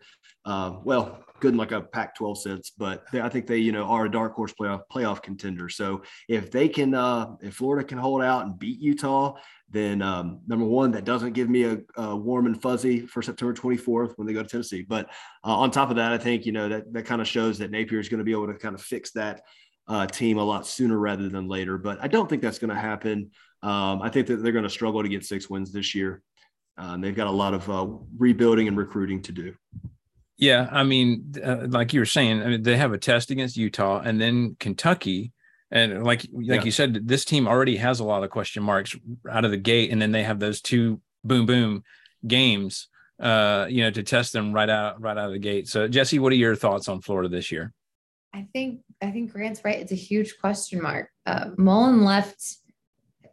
There was so much strangeness in Florida for me, right? Like it was just who who was quarterback? Who wasn't? Who what was happening? Why is he yelling at his assistant? The whole thing is what's a fever dream. On? Who was my wife talking to? Yeah. what, what is his wife? Doing? No one knows what's happening. It's weird. It was weird. And I feel like the feeling in the locker room had to have been strange. I I just I can't imagine being in that locker room. And I I know he had to have, he knew his time was up. I mean, you know. So Coach Napier has quite the challenge or opportunity ahead of him. We've said it about several schools. He's got to change the culture in that locker room. He's got to just rebuild those guys, rebuild their confidence, um, implement a system, just a system. I don't care what it is. They probably don't either. Um, and he's got to get Florida fans excited about football because I don't think they were excited last season. And I don't think the players were either. I think it was the, they were feeling very defeated. And so he's got to reinvigorate that program. And you're right. The first three, luckily, first three games are playing in the swamp, which helps them. Swamp's very hard to play in. Utah, I think they can pull that one off. Kentucky's what I'm interested in. Yeah. That I think is really going to show the grit of Florida and give us sort of a state of the union of the Florida that we're going to have the rest of the season. After that, I think it's going to be a loss. And after that, if they can pull themselves together and they can start to to rebuild and regroup, they may be able to pull out a decent season. Um, but but right now, for me, there's just so many questions out Florida that I I can't give a good prediction on where I think they are or where I think they're going to go. Yeah. Um, Coach Mullen, your recruiting class is really terrible. What do you have to say about that? Oh, we'll just we'll just worry about that during recruiting season. Oh, you know, if he if he didn't know before then, that had to have been the moment where I he feel knew. like mentally he was already checked out. I think Yeah. that Yeah. showed us that answer right there is he didn't care anymore. Yeah, yeah, he was just avoiding the question because he knew it was over. He was just like, ah, whatever, doesn't really matter. I'm leaving. We'll talk about that later.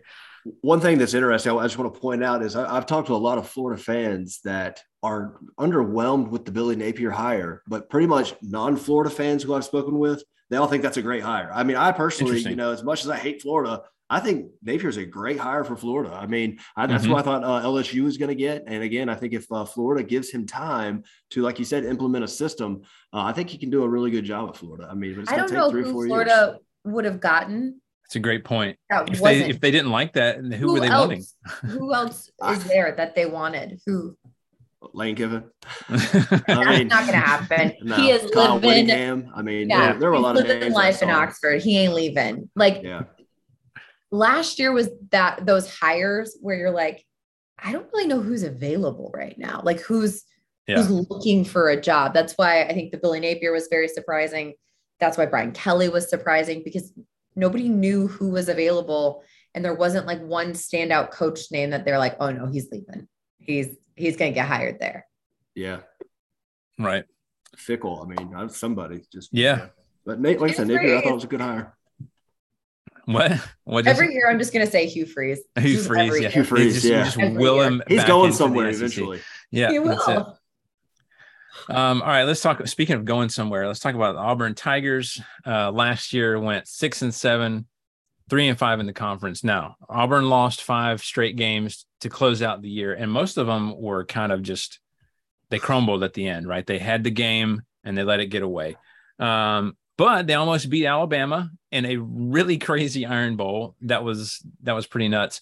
Um, add to that a very racy Bryan Harsin scandal, and and things are just primed for mega drama on the plains. I mean, they they tried to get him out of there. The the boosters they tried to get him out, and I somehow he's still there. I I, I to this day I still don't know how uh, how he's still there. Uh, but poor poor Mike Bobo, who hadn't even finished unpacking yet, fired uh, from the OC spot. In comes Eric Kiesau, who was previously the OC and quarterbacks coach at Boise State. Uh, former LSU transfer TJ Finley was just named the, the starting quarterback, beating out Texas A&M transfer Zach Calzada and Oregon transfer Robbie Ashford. Uh, pretty much the whole receiving core is back. Uh, they should be solid. Uh, Tank Bigsby is back, and honestly, that's all you need to know about the running game with a name like Tank. Um, Derek Mason left as defensive coordinator after rumors that he and Harsin didn't get along, and Jeff Schmedding has been promoted to the defensive coordinator. I love that. Just, I'm going to say it Schmedding every time. Um, for, uh, front four should be solid on defense, uh, but they're replacing a lot in the linebackers and secondary, so it might take a little bit for them to uh, to catch up there. Uh, in my opinion, Auburn is going to have to get, like we talk about, uh, better about closing out games. If they get that lead at the end, they just have to figure out how to close it out. I, I can't tell you how many they just had and let get away, um, or they're going to find themselves in the exact same position as last year. Um, so, uh, Jesse, Auburn, what you got? What do you think? Pressure. Pressure. Heart. There is going to be pressure on that man. Yeah. Because I don't think anyone wants him there. It doesn't seem him. like it. I, I don't know. Someone, I guess, did because he's still there. But there's coordinator turnover, which for players is difficult. Uh, the Derek Mason thing, Derek Mason's a really great defensive mind. Um, so that that's interesting. But if you don't get along with the head coach, yeah, you might as well bounce out. Um, eh, they've they've got all of the the quarterback transfers. I think there's going to be a little bit of quarterback carousel uh, throughout the games. Uh, it, it may be game to game, but we'll see. Uh, interested to see if Zach Calzada can beat beat out Finley because against us is pretty good. um, but I think the big thing is, is it's like you said, Auburn has to finish games. Auburn didn't finish games. Auburn mm-hmm. started games and they didn't finish them. And you stay for four, play for four. Um, it, it's got to happen. And they've got a pretty, a pretty tough schedule.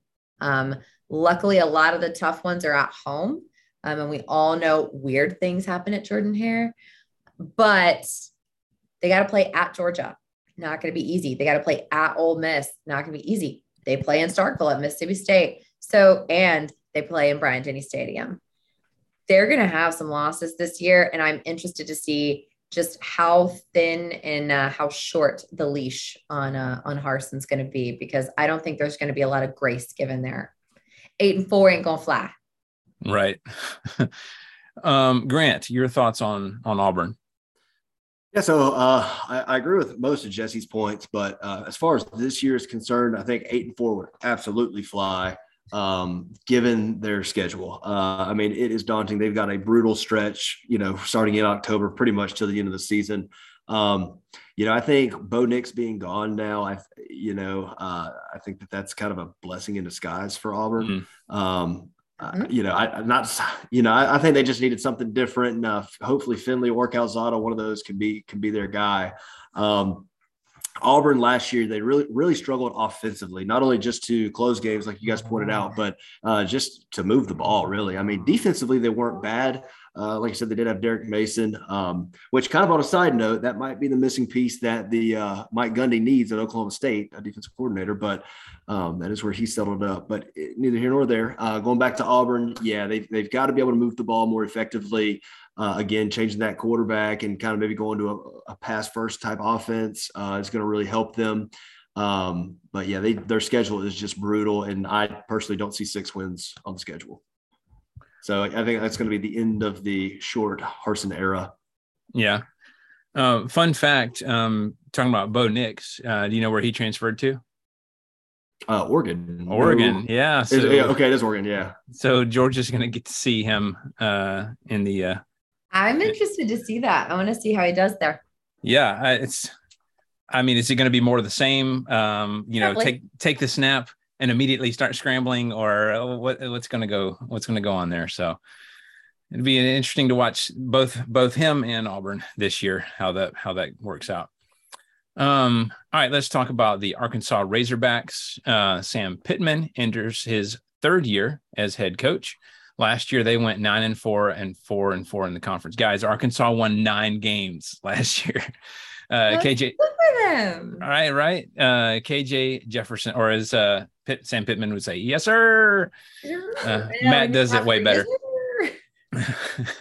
uh, KJ Jefferson developed into a real star last year with them. Uh, hopes are he'll continue that development. Um, they did lose one of the best wide receivers in the league to the draft, Treylon Burks, uh, but uh, Jadon Haselwood transferring in from Oklahoma, and they have other uh, enough other personnel uh, to be good in the end. I think in in that uh, at that position, I expect that Sam Pittman, uh, a Sam Pittman coached team, will continue to have a good offensive line and running game. That's just kind of his mo.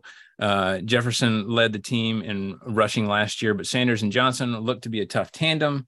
Uh, the running back position. Barry Odom, still the defensive coordinator. And honestly, I've been a fan of his ever since he was at Mizzou. I thought he did great there for the most part, especially defensively. Uh, some of those Mizzou defenses, super tough, and just continues at Arkansas. Uh, sounds like uh, they're going to try to get as many defensive backs on the field at a time as they can, even going with a 4 2 6 alignment a lot of the time, which I, I can't wait to see that. Um, if they're able to generate more pressure, you could see that squad, uh, the defensive uh, side of the ball, take it to the next level. So, um, uh, I can't remember who I did la- who I started with last Grant's time. Grant, first. huh? Is it Grant's first? Yeah, I was gonna say. Oh, uh, okay. Um, yeah. So Arkansas, man, I'll tell you, it, it's crazy that they won nine games last year. I mean, Sam Pittman, he's done just an incredible job there.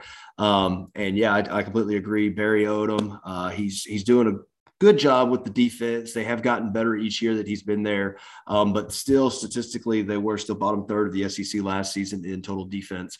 Uh, but I think that they're they're fixing that, right? That's kind of a work in progress thing, and like I said, they have uh, trended upward every year.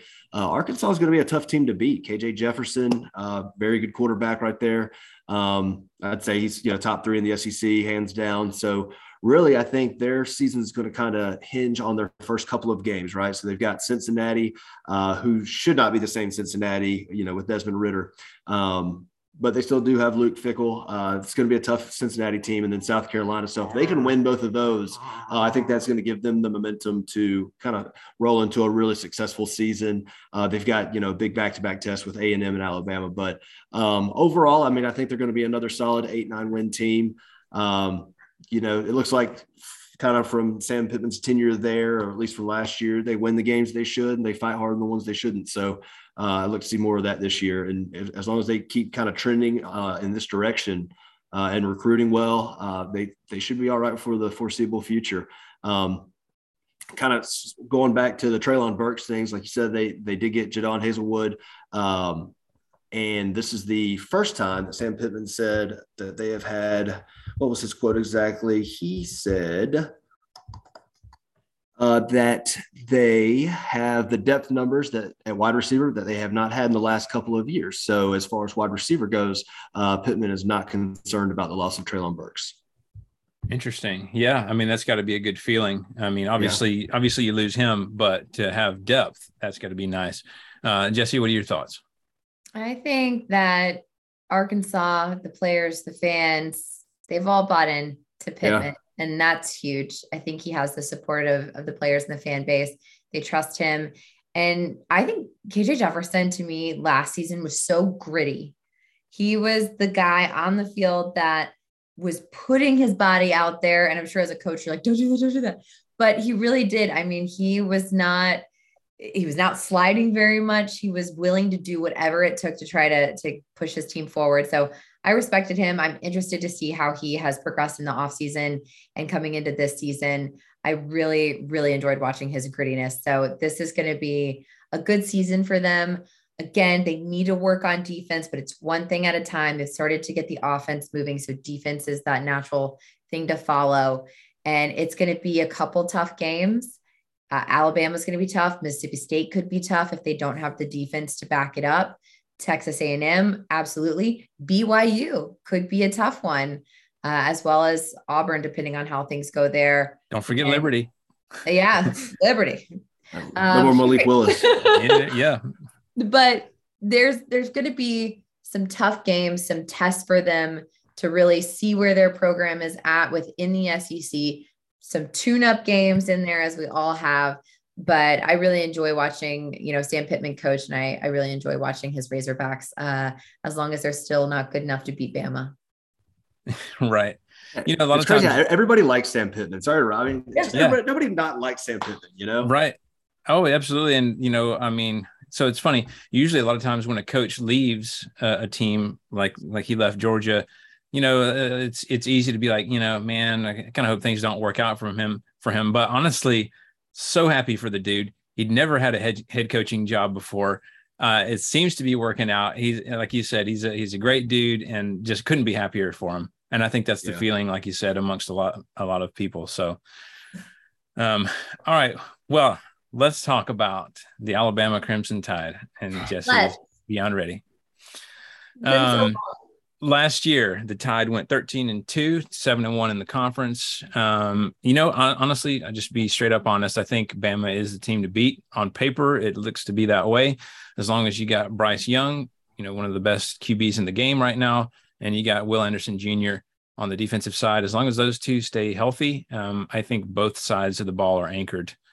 Um, there's just too much talent overall. Uh, i think it's it's going to take either attrition, like as the season goes on, uh, or one of their opponents is just going to have to play outside their minds uh, to beat them. I think. Um, uh, and then you know Saban complained about little old Bama struggling to keep up in the NIL game, which we all know was a calculated uh, step uh, statement to get the boosters to open their wallets just a little bit when they're like, oh, Saban's right. We need to do something about that.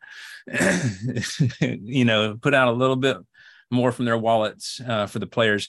Um, and then I'm not going to get into it yet, um, but we have some really, really fun stuff to talk about uh, that happened in the offseason. But Jesse, first, let's hear from you.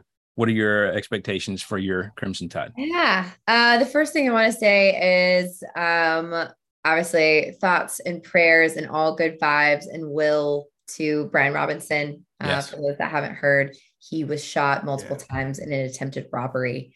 Um, so, and he was the victim. So, for all of those, and I'm just going to say all those idiots who say that Alabama players steal something and why did he do that? He didn't steal anything. He was the victim of this. So, let's read the, the whole article before we just buy into a headline.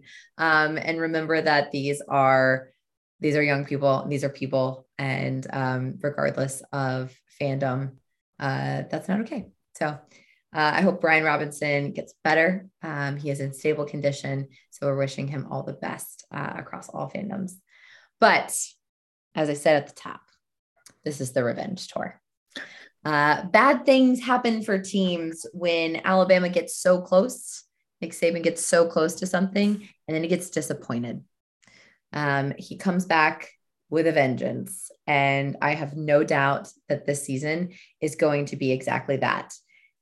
He has never said this, at least out loud or anywhere I've heard, but I think that Nick Saban fully believes the game would have gone differently in Indy had Jameson Williams uh, not been hurt and John Metchie been able to go.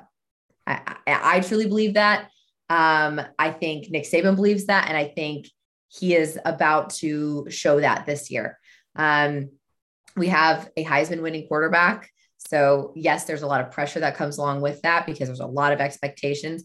But Bryce Young, if anything, you know, was shown last season, he's got a cool head. And I'm also very confident in his backups.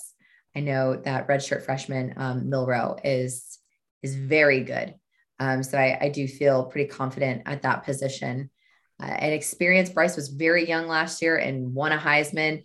And I think his decision making skills will only get better and have only gotten better after going through last season and after going through a loss. Losses make you better.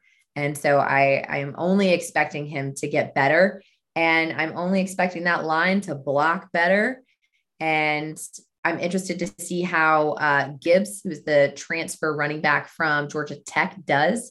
He's apparently stellar, but and I'm sorry if you're randomly an ACC listener that jumped on this podcast. Uh, it's different to play in the ACC than it is the SEC. So I really want to see how he transfers into that system and how good he is. Brian Robinson, of course, when he's well, he's going to be a stellar athlete out there. Um, and it it should just rip yards and chunks off that field. But Will Anderson coming back, of course, I think we're stacked at the linebacker position as well. It's going to be just a gauntlet every weekend. And it's very interesting. If you look back at last season, we had a defense that was probably just as good as our national championship 2019. And yet we still lost because, as we mentioned earlier, talking about other teams, we have gone from this very heavy defensive conference to now being in that heavy offensive conference and we don't look at defenses as much and our defense was very good. Georgia's defense was very good. So i hope we're able to to bring that back but i do know that we we get angry and and we like to prove ourselves. And we've shown before in in previous teams that guys will come back when they feel like they have an unfinished job. And i think our guys feel like they they didn't finish their job. So hopefully we're able to do it this season. We open with utah state so that should just be thrilling. Um, i know everyone's looking forward to our game against texas in week two. Nobody's looking forward to uh, you know that early kickoff but that's okay. And then we we just pounded out with ul monroe and vanderbilt. So it just it does kind of really, set up nicely to begin with, doesn't it? It is. Um, but then we get into the strength of of the SEC schedule, and we have you know Arkansas, which historically in the past Arkansas has given us trouble before, mm-hmm. a lot of times. Um, it hasn't been too much since like Mallett was quarterback, but oh gosh, still, the blast from the past. I know, but still, they they used to give us quite a fit. A and M is going to be a fascinating game for just just multiple go ahead and circle it. Um, thank God it's in Bryant Denny. Tennessee, always a crowd favorite. Mississippi State, LSU, Ole Miss, um, and then obviously we know Iron Bowl can go any way, any season. So roll tide, y'all. Grant, I know you're about to vomit right now, but what are you, what are your thoughts? Oh, well, you know, honestly, this was the uh, segment of the show that I was really not looking forward to. Um, just because I, I just hate Alabama. I do.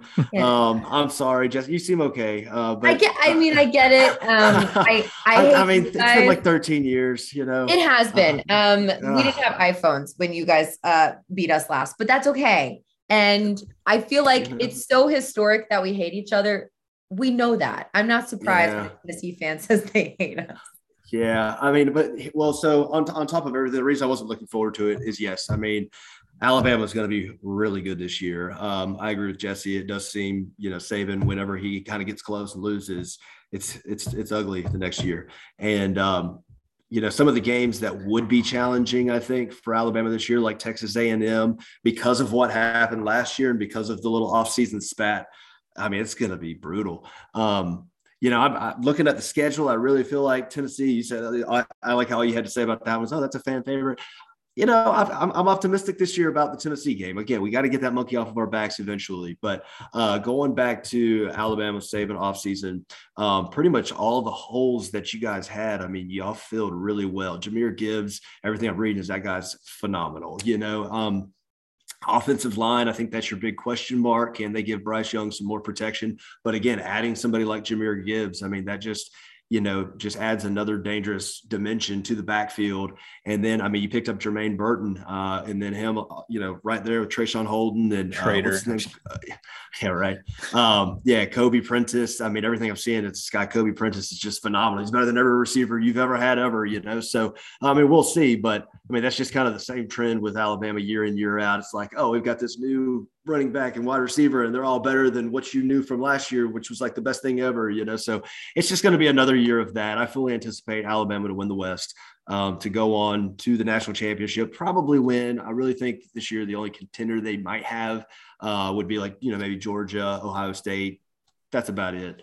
Um, so yeah, they're going to be good. Saban, obviously, you know, he does a good job every year of of restocking, you know, the cupboard wherever there's parts missing and whatnot. But um, yeah, ugh, I hate. That's why I wasn't looking forward to this because yes, Alabama's going to be good. There, Jesse, you're going to be good. I'm hoping no that Utah State upsets you, though. I really do. you know, oh man, the only way that happens is if they get overlooked, and obviously that doesn't happen a ton with Saban. I teams, mean, but. I I want to puke saying this, but like Texas A&M did it. Um, the one team that I I didn't want over anybody else to be the first uh, Saban disciple to beat us. It happened, so it you know, you that know, was like the band-aid finally though. got ripped off. Hmm? That was a weird week though. And it that was, was one of the few times where Saban bought in and actually allowed himself to talk some smack. Remember, because they were talking about, and I guess this was earlier. This was way before the game actually happened. But Jimbo was saying, you know, yeah, somebody's going to beat him one day, or we're going to beat him one day. And uh, and Saban said, "Oh, is he talking about golf?" And you know, yeah. it's almost like the bad juju just from that one comment came back. It is like every every witchcraft and spell that Auburn's you know written down. They just passed to Jimbo Fisher that week because everything that could vest. go wrong did go wrong. And I'm just like, everything. what is happening? Yeah.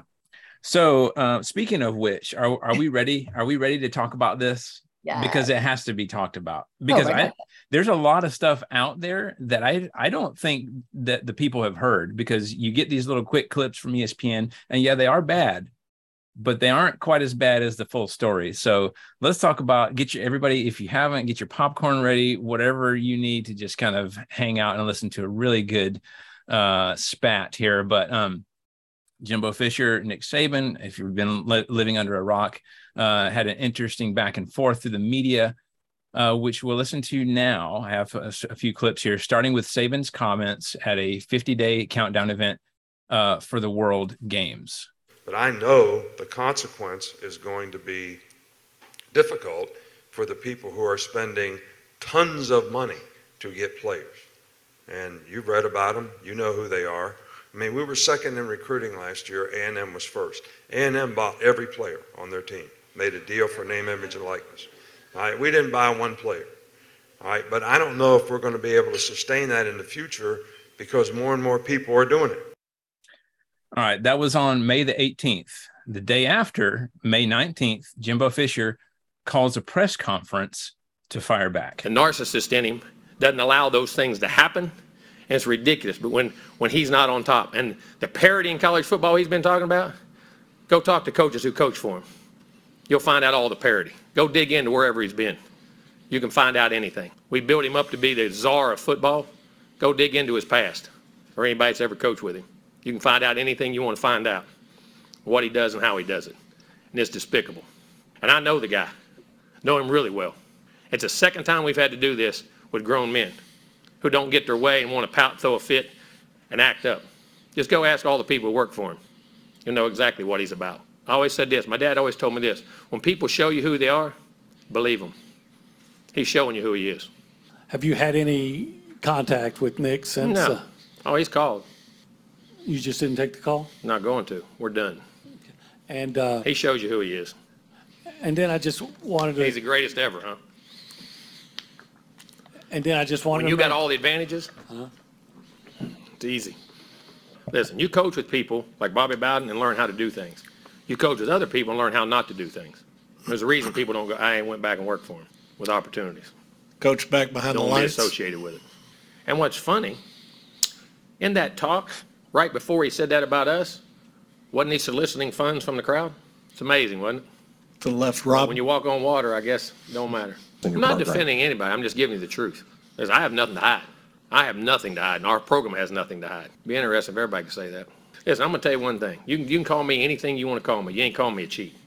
I don't cheat and I don't lie. So I learned that when I was a kid. If you did, the old man slapped you side of the head. Maybe somebody should have slapped him.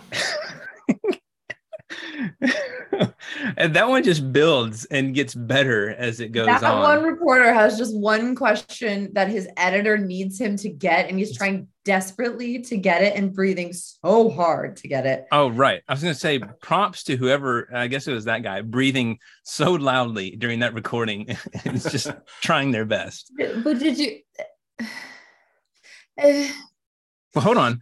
Let me, so let's pause for a devil's advocate moment. Okay. Um, Grant, uh, would you like to role play with me? Sure. Uh, I never thought another man would ask me that, but sure. I, I was waiting for. Uh, let's uh, let's imagine let's imagine that you are a coach for a respected institution. Um, let's say that I am also a football coach for a respected an, another respected institution. Okay, all right, uh, Coach Coach Grant. You had the number one recruiting class in college football this year, but with the new NIL stuff, you guys bought every single player on your team. Why would you do such a low down thing? Explain yourself. Because it's allowed. We're allowed to do that. And so we did it. We have the money. And so we did it. And I'm building a powerhouse team. Thank you. you know what? That was the, that it could have been solved with that, right? Yeah. Honesty But, is uh, everything. But no, Jimbo decided to uh, to call that conference. Okay, so that was May nineteenth. Um, I feel like when you call a conference, you're just giving validity to what's being said. Like if you have to yell that loud to defend yourself Mhm. yeah, no, I, yeah, that you're, you quickly, Is that what you gonna- wanted me to say? I'm, I'm trying to. no, I honestly just wanted to. I wanted to. you did a to great job. I was gonna say, Thank I just wanted to hear what Yeah. you what you thought. Uh, honestly, Yeah, it's allowed. Um, I did it. there you go. Um, and then uh, so May 31st. So the the Jimbo press conference was May the 19th. Uh, Saban on May 31st said this. I didn't really say that anybody did anything wrong. You said they bought their recruiting class. I didn't say anybody did anything wrong. Okay, and I've said everything I'm going to say about this, but you know, I, I think that um, you know I guess the point, and I should have ne- never mentioned any individual institutions. I said that before, but you know, some kind of uniform uh, name, image, and likeness, you know, standard um, that supports some kind of e- equitable uh, national competition. Uh, I think is really, really important in college athletics and college football. So uh, comments are are becoming a little bit more responsible at this point. Oh, PR Uh, got involved immediately. Yeah. Uh, the crisis management team at both institutions got called in early as hell. Yeah. no doubt. I mean, yeah. Um, so that was May the 31st. Um, and then so Jimbo on June the 1st, uh, after apparently having some dialogue with Saban, uh, said this. We spoke very in the beginning, and he's been what he accused us of. You know, both things. We said it, it's over with. We're done talking about it and what happens, and we're moving on to the future, what goes on, and try to fix the problems of what we have in college football. We're a lot more pressing needs than our arguments. So the master of clarity, uh, we spoke very in the beginning, and he's what he accused us of. but like, um, I yeah, uh, it's Jimbo. You just never know what he's going to say. Um, He doesn't know what he's going to say. That's the problem. No, um, but he's he said I'm I'm kind of the reporter's dream. Number one, I guess he he does you know he never knows what he's going to say, so it could be some crazy headlines. But then also he talks so fast. He get in, he gets in so much information in such a uh, short period of time. So, Grant, did you have any thoughts so far uh, uh, about about the goings on? Not really. You know, I, I I kind of followed it a little bit, and then I was like, "This is this is dumb." I was like, "Why are they fighting about any of this?" But um, I mean, it's going to make the you know things on the field a lot more interesting, especially like I said, given the results of last season. Especially, um, I'm sure Jesse's looking forward to seeing a bloodbath there. Yeah. Well, uh, SEC Media Days in July was the, is the last clip that I have, uh, kind of a, as a bookend on this. And uh, Jimbo had some even more interesting comments. Listen, we, we're great. We two competitive guys that go at it. Listen, we all learn from things we do in our business. You got two competitive guys on a on a topic that is very uh, everywhere, as they say. There's no rules in this thing and where it goes, and each state has different laws and everything. And I have great respect for Nick and thing. You know, that's unfortunately our thing went public, and that's that's sometimes that happens in this world. Nothing's private anymore, is it? Anyway, but no, we have great respect for Nick, and we all learn from. him. We all will learn. I, like he said, he was learn. Hopefully, I learn from things we do and say, and, and we move on from there. But have great respect for him and their program, like always. So I, I love the transition. Uh, at one point you have he's a narcissist, he's a terrible, terrible dude, he's despicable, and then you have oh yeah, we're good. Got great respect for Nick. Just, um, one thing, this is the funniest thing to me. So he said, um, you know, unfortunately ours went public. Um, nothing's private anymore, is it? Well, Jimbo, the reason that it's public is because you called a press conference to talk about it publicly. like Yep. it's, just- it's not a mystery, right? And it's, I mean, Saban said the whole time, whether you agree with him or not, he's consistent. He doesn't like NIL. Now, do some do our players have it? Yeah, they're getting paid for name, image, and likeness. They they have brand sponsorships and all that stuff now. Um, and I think he made a good point. He didn't say anybody did anything wrong.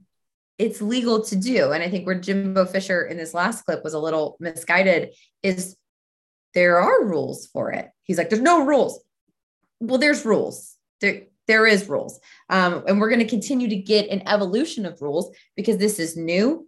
There's going to be screw ups. There's going to be things that nobody thought of that you're going to have to think about and that are going to come out. And technology is constantly changing. Brand deals, advertisements, always changing. We're going to have to develop even more rules. And yes, different states have some variations on them. And it'll be interesting when the federal government comes out and actually has some, you know, overarching rules, but there are NIL rules, Jimbo. So maybe that I just maybe read them or talk to a SID or something. Um, but I think you have two kind of old school football coaches, one that just fully embraces NIL money and all that stuff. And that makes sense. He's in Texas. Look at his contract. Um, that's that's his thing. And Nick Saban is is not that way our players, like I said, they do have NIL and and that is what it is, but he's not going to focus on that. Um, and I think maybe the point he was trying to make in one of those clips is that, and we talked about it in our NIL episode. And no matter what people try to say, you know, oh, NIL is going to benefit some players more than others, and people disagree that it won't. It will. It's going to benefit some institutions more than others. It's going to benefit certain sports more than others and players more than others. It doesn't matter. That, that's just the way it is. And the moment everybody just agrees to that and understands that that's the case and stop trying to put like rose colored glasses on and pretend that you know, the field hockey, women's field hockey and some super small Northeastern school is going to get the same sponsorship that the quarterback at Alabama is, it's just misguided. And unless there's some booster that's just really passionate about yeah, women's field hockey. Yeah. Like, you know, the owners of Google are super big women's field hockey fans. Like, it's just not going to happen. So I think that's maybe what he was getting at is there's going to be in programs, it, eh, things are going to be not equal and not right. not fair and recruiting will get complicated. And i'm sure for a lot of old coaches regardless of sport they are probably very frustrated at the nil thing because it does complicate their jobs. It does complicate their ability to recruit. Um, and it's it's going to add a lot of distraction to players. It's going to add it's going to be convoluted. And as we get into it in these first couple years it's going to be even worse so I get it. Um, and we all know how I feel about Jimbo Fisher. And for him to say that he is, he's not a despicable human and he's never lied or covered anything up. Um, I'm always going to look and say Jameis Winston at FSU, and I'm never going to let it go. Waiting and, for that. I will argue tooth and nail with someone on it. So that's where I'm at. Yeah. yeah. Well, I, for one, am circling that October 8th. I cannot wait to watch. I assume I don't know. I assume it'll be um, that eight o'clock CBS slot. I hope it is because the entire country is going to be watching, wants to watch, uh, especially after last year. so if things go wrong in the way I don't want to go on October 8th, I'm just going to eat a shoe. I'm going to eat a shoe. Wow, we have that. We have that on on recording. Jesse will eat a shoe. And which one is the question? We'll have to figure out what what kind. I'll eat Will Anderson's cleat. I just don't want to be here. Oh gosh. Um, all right. Well, um, that does it for our summaries for each team. Um, we're gonna uh, go ahead and get into a new segment called the speed round. Speed round. that one was a lot of fun to make. Um, which uh, okay, so we're gonna go through three different questions real quick, and basically you guys are gonna just come up with whatever answers just off the top of the head. So let's start with the first one. Jesse, I'll start with you. Which brand new coach will fare the best, Billy Napier or Brian Kelly? In an accent competition, Brian Kelly.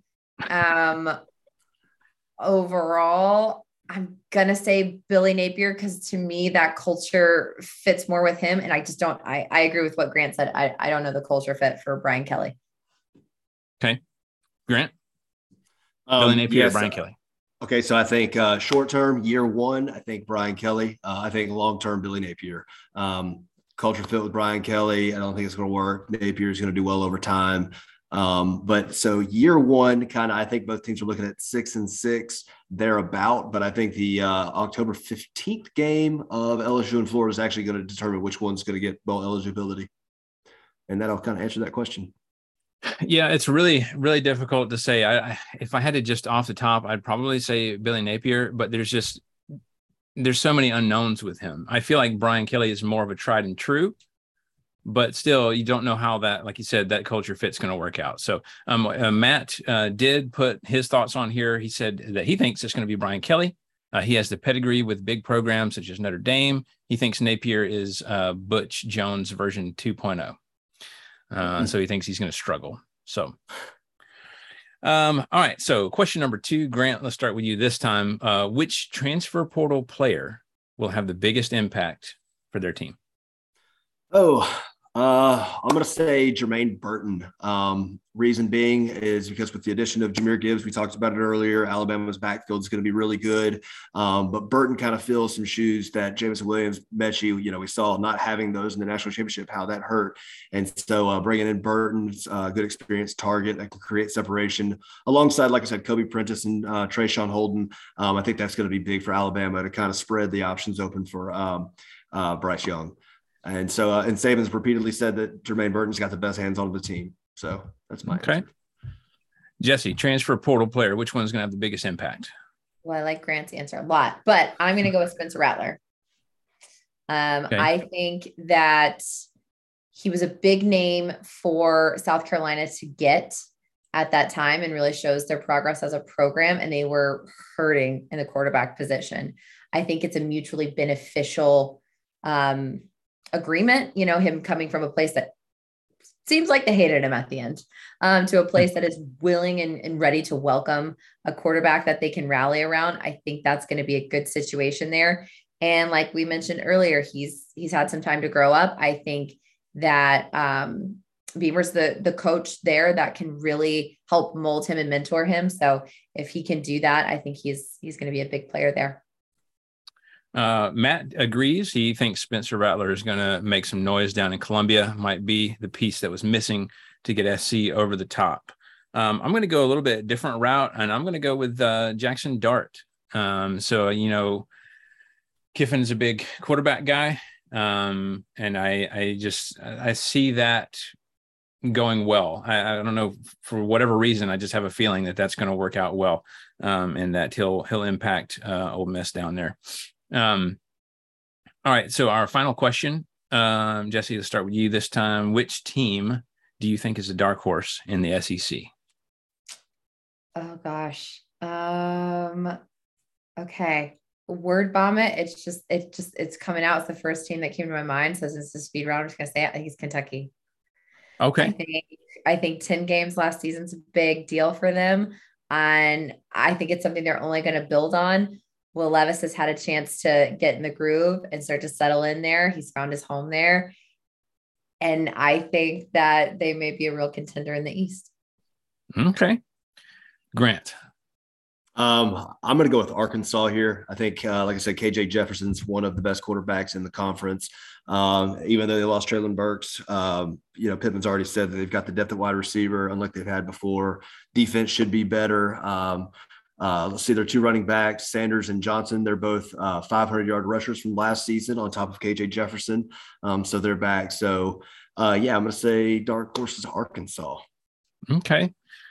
Uh, Matt says he doesn't want to sound like a homer, but I legit think Tennessee is going to be uh, is going to surprise some folks. Uh, Hooker's made some progress according to the rumor mill.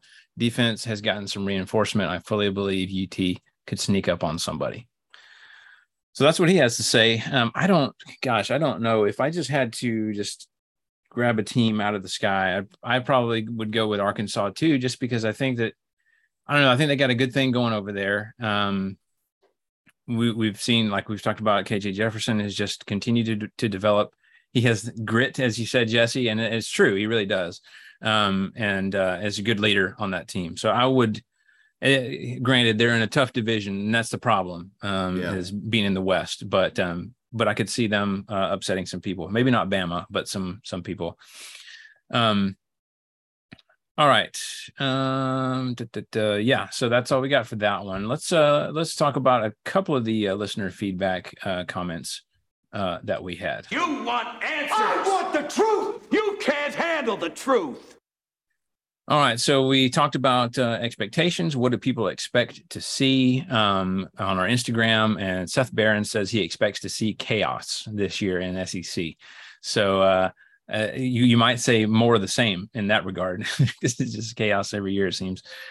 Um, Jody Hendricks says Mississippi State wins nine games this year. And I thought that one was interesting. Uh, did you guys have any thoughts on whether or not Mississippi State can make it to nine wins? I don't think so. You don't think so? No. I was looking at their schedule and their schedule. It's, it's going to be tough. it, it's a loss to Georgia. Um, it's a loss to Alabama. I, I would say probably to A and M, and I could even put a, a loss at Ole Miss or Kentucky in there. I I just don't know. I, am not confident yeah. Yeah, I would agree. I, am going to go under nine games as well. I don't think that that's, I don't think they can do that this year. I mean, I, I think they're rolling in the right direction, but just given that schedule, I don't think so. Eh, what do you think, Grant? I mean, I, I can see them hitting. Uh, yeah, you know, I'm high on Mississippi State. I think uh, they're a lot better than people are thinking. Um, I think they're going to gel a little bit more uh, in Leach's what third year. So um, I think nine maybe with the bowl game. You know, I'm looking at eight, looking at their schedule because, like I said, I mean they were just a few uh, eight points away from winning 10 games last season. So, I mean, could they do it? Yes. Could they surprise some people? Yes. I know Jesse came out. She said, Georgia, that's a loss.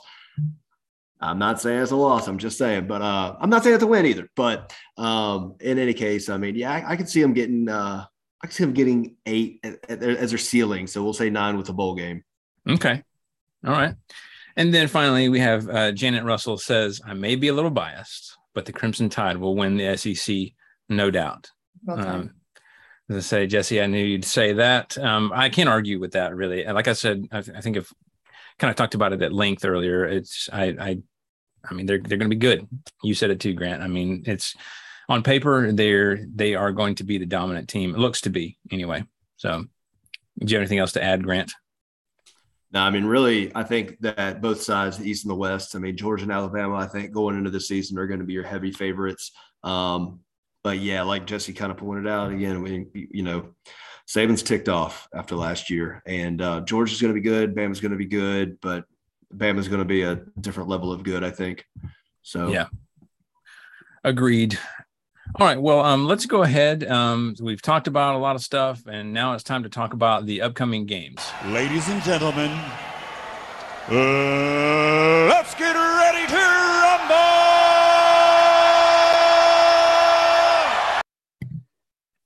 All right. So uh, actually, I, I did want to start off this segment. It's not a a upcoming game, but uh, there was one game that has happened already in the SEC, and that was uh, Vanderbilt at Hawaii. Um, that was uh, last Saturday, August the twenty seventh. And the reason some of you may have missed it was it happened at ten thirty uh, in Hawaii, of course. So um, obviously Vanderbilt's played their opener already, but uh, as far as the game goes, uh, that Vandy rushing attack, my gosh, over 400 uh, over 400 yards on the ground. Uh, the defense scored twice on fumble returns. Like it, it, was a little bit of a slow start, and I was thinking, uh, it's kind of kind of more of the same. I don't really know what to think about Vandy. Um, and then they just poured on the points. It was just insane. Um, Mike Wright, like we mentioned before, a true dual threat, two passing touchdowns, two rushing touchdowns. Uh, and get this, guys, with 63 points, Vanderbilt, as of the time of this recording, is the nation's top scoring offense in the country. Hold on to it, Vandy. right. It's it's the State small them, victories, right? But make shirts. And what a what a fun game to go play in Hawaii. Right. I mean, just chilling in Hawaii, watching your team. I mean, that's kind of a win regardless, right? that's awesome. So, um, uh, Grant, did you have any thoughts on that game? No, we've kind of uh, touched on on Vandy before, but yeah, I'm just you know, like uh, they've already have their win total from last season. They just need to carry this momentum into this weekend. All right, Jess, did you have anything else on that one? No. All right, let's have this. Yeah, right. It's yeah. just ride ride the moment. Uh, right. the, the uh, so as far as upcoming games go, uh, Ball State Cardinals are at Tennessee. That is this Thursday, uh, September the first at seven o'clock on SEC Network. Um, so uh, ESPN's FPI gives Tennessee a 95% chance of winning this. Who am I to disagree? Uh, I have the Vols winning this one uh, 49 to 17. Jesse. Yeah, I'm I'm gonna have to agree with you and ESPN on this one. I think what a what a lovely way to start the season with a win. I've got the Volunteers 42 to 21. All right, um, Grant. Uh, so yeah, I've got the Vols rolling big, uh, 52 to 17. All right, and then um, Matt says uh, Tennessee rolls big here, 63 to 21. And I neglected to mention because I just added my score in there that um, for years I've given my score first, and I think that's really unfair. So I'm going to switch it up, um, and we'll start with Jesse, then Matt, and then I'll go last. So um, let's talk about uh, Louisiana Tech Bulldogs at Missouri. That's also Thursday night, September the first, at eight o'clock on ESPNU. So, um, yeah. So, um, ESPN's FPI they give uh, Mizzou a seventy-seven percent chance percent chance of winning this game. Jesse, what are your thoughts? I again, mediocrity is my thought. Um, so I'm going to go with a mediocre score. I think the Tigers pull it off 28 to 13. All right. Uh, Grant. Uh, so Louisiana Tech, they played Mississippi State to the wire in the opener last year. Uh, so I think they cover the spread this year, uh, 31 to 17, Missouri. All right. Um, and then uh, Matt has Mizzou winning 28 to 10. Um, I have uh, Mizzou 41 to 21. Mm. Um, all right. Oops. That is not what I said. All right. Um, next we have the Sam Houston Bearcats at Texas A&M. Uh, Saturday, September the 3rd at noon on SEC Network. Um, let's see. I'm trying to look at some of the stats on this. Oh yeah, I just put my thoughts on the score. I didn't give a whole lot of FPI. I mean, I think you guys kind of know what's up here. Jesse, what do you got? I've unfortunately got Texas A&M winning 42 to 13. All right, Grant. Uh, I think Achane has a field day out there. A&M wins 48 to 7. All right. Um, I got uh, A&M 63 to 3. Um, and I think that those uh, those uh those three points for Sam Houston come in when uh A&M is in their third and fourth string. So um all right, let's talk about uh Cincinnati at Arkansas. Saturday, September the 3rd at 3:30 on ESPN. All right, now this one's a little bit more interesting. FPI gives Arkansas a 60% chance of winning this one. Um, look out for Cincinnati. Um, they got into the playoff last year, and although they got demolished by Alabama, they're still they're they're trying to build on that positive uh, success, right? So uh, they did lose a lot on the draft, uh, especially on the defensive side. Uh, so might open some doors for Arkansas. Jesse, what do you got?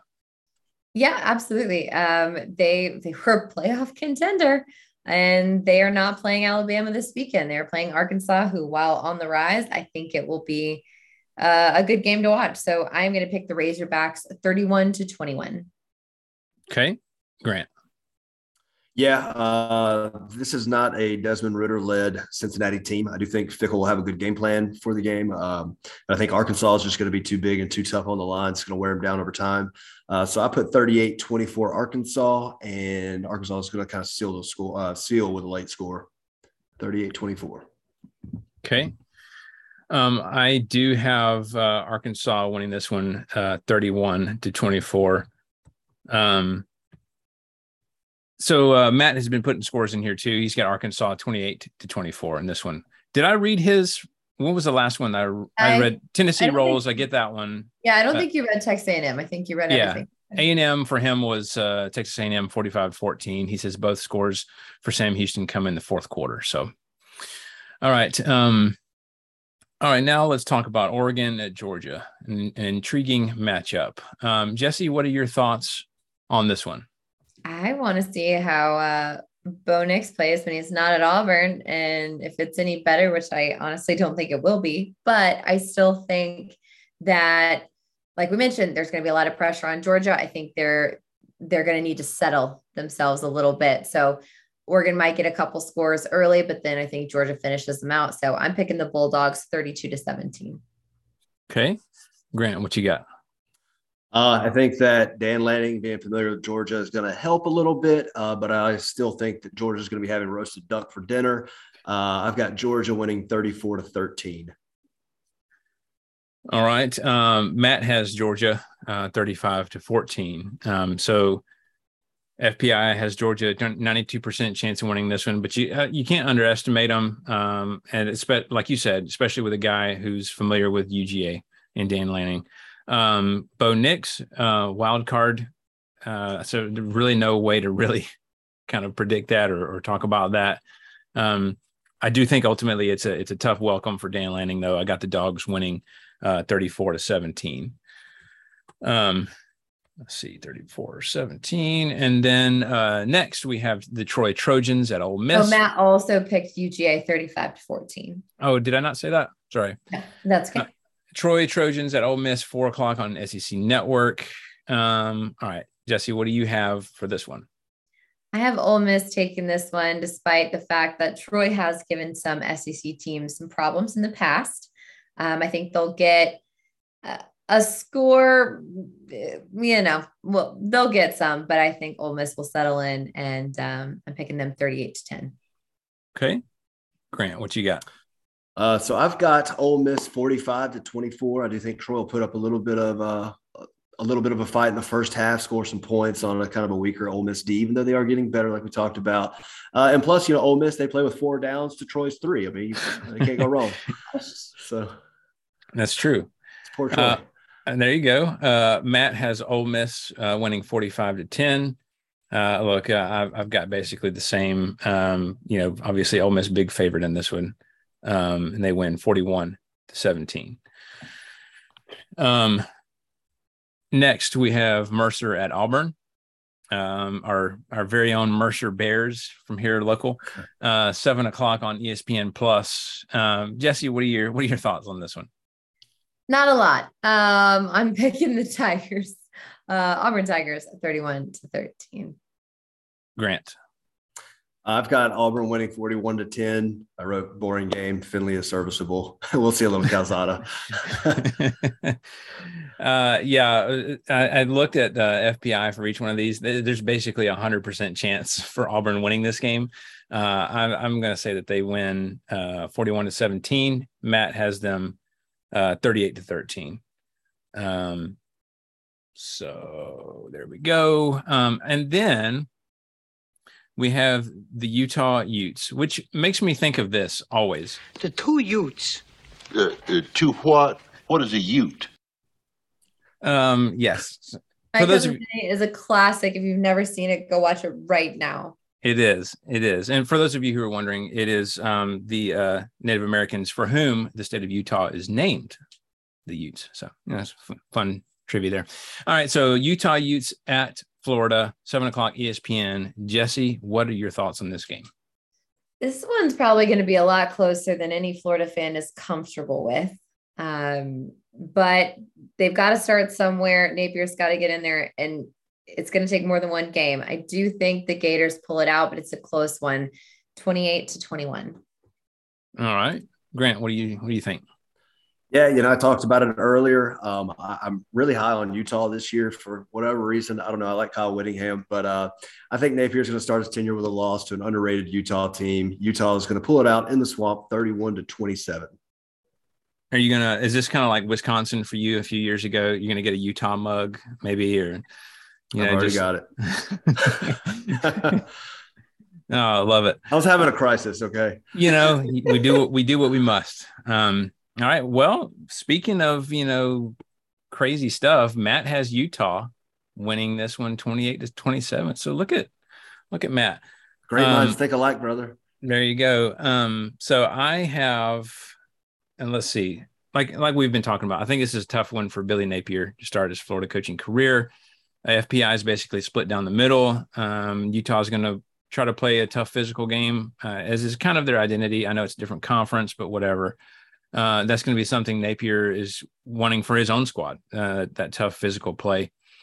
Uh, I'm going to say Florida wins 27 to 24, uh, but I could see the Gators opening with a tough loss. Uh, not to say that they won't be successful, but it's just a tough opener, right? So, um, so 27 24 Florida. Um, but I am excited to watch that one. Should be should be a good one, I think. Um, next, we have uh, Miami of Ohio Redhawks at Kentucky, seven o'clock on ESPN Plus. Uh, Jesse, what are your thoughts on this game? I am going to have to say Miami of Ohio might start with a touchdown or so. I'm not super convinced. I'm thinking touchdown field goal.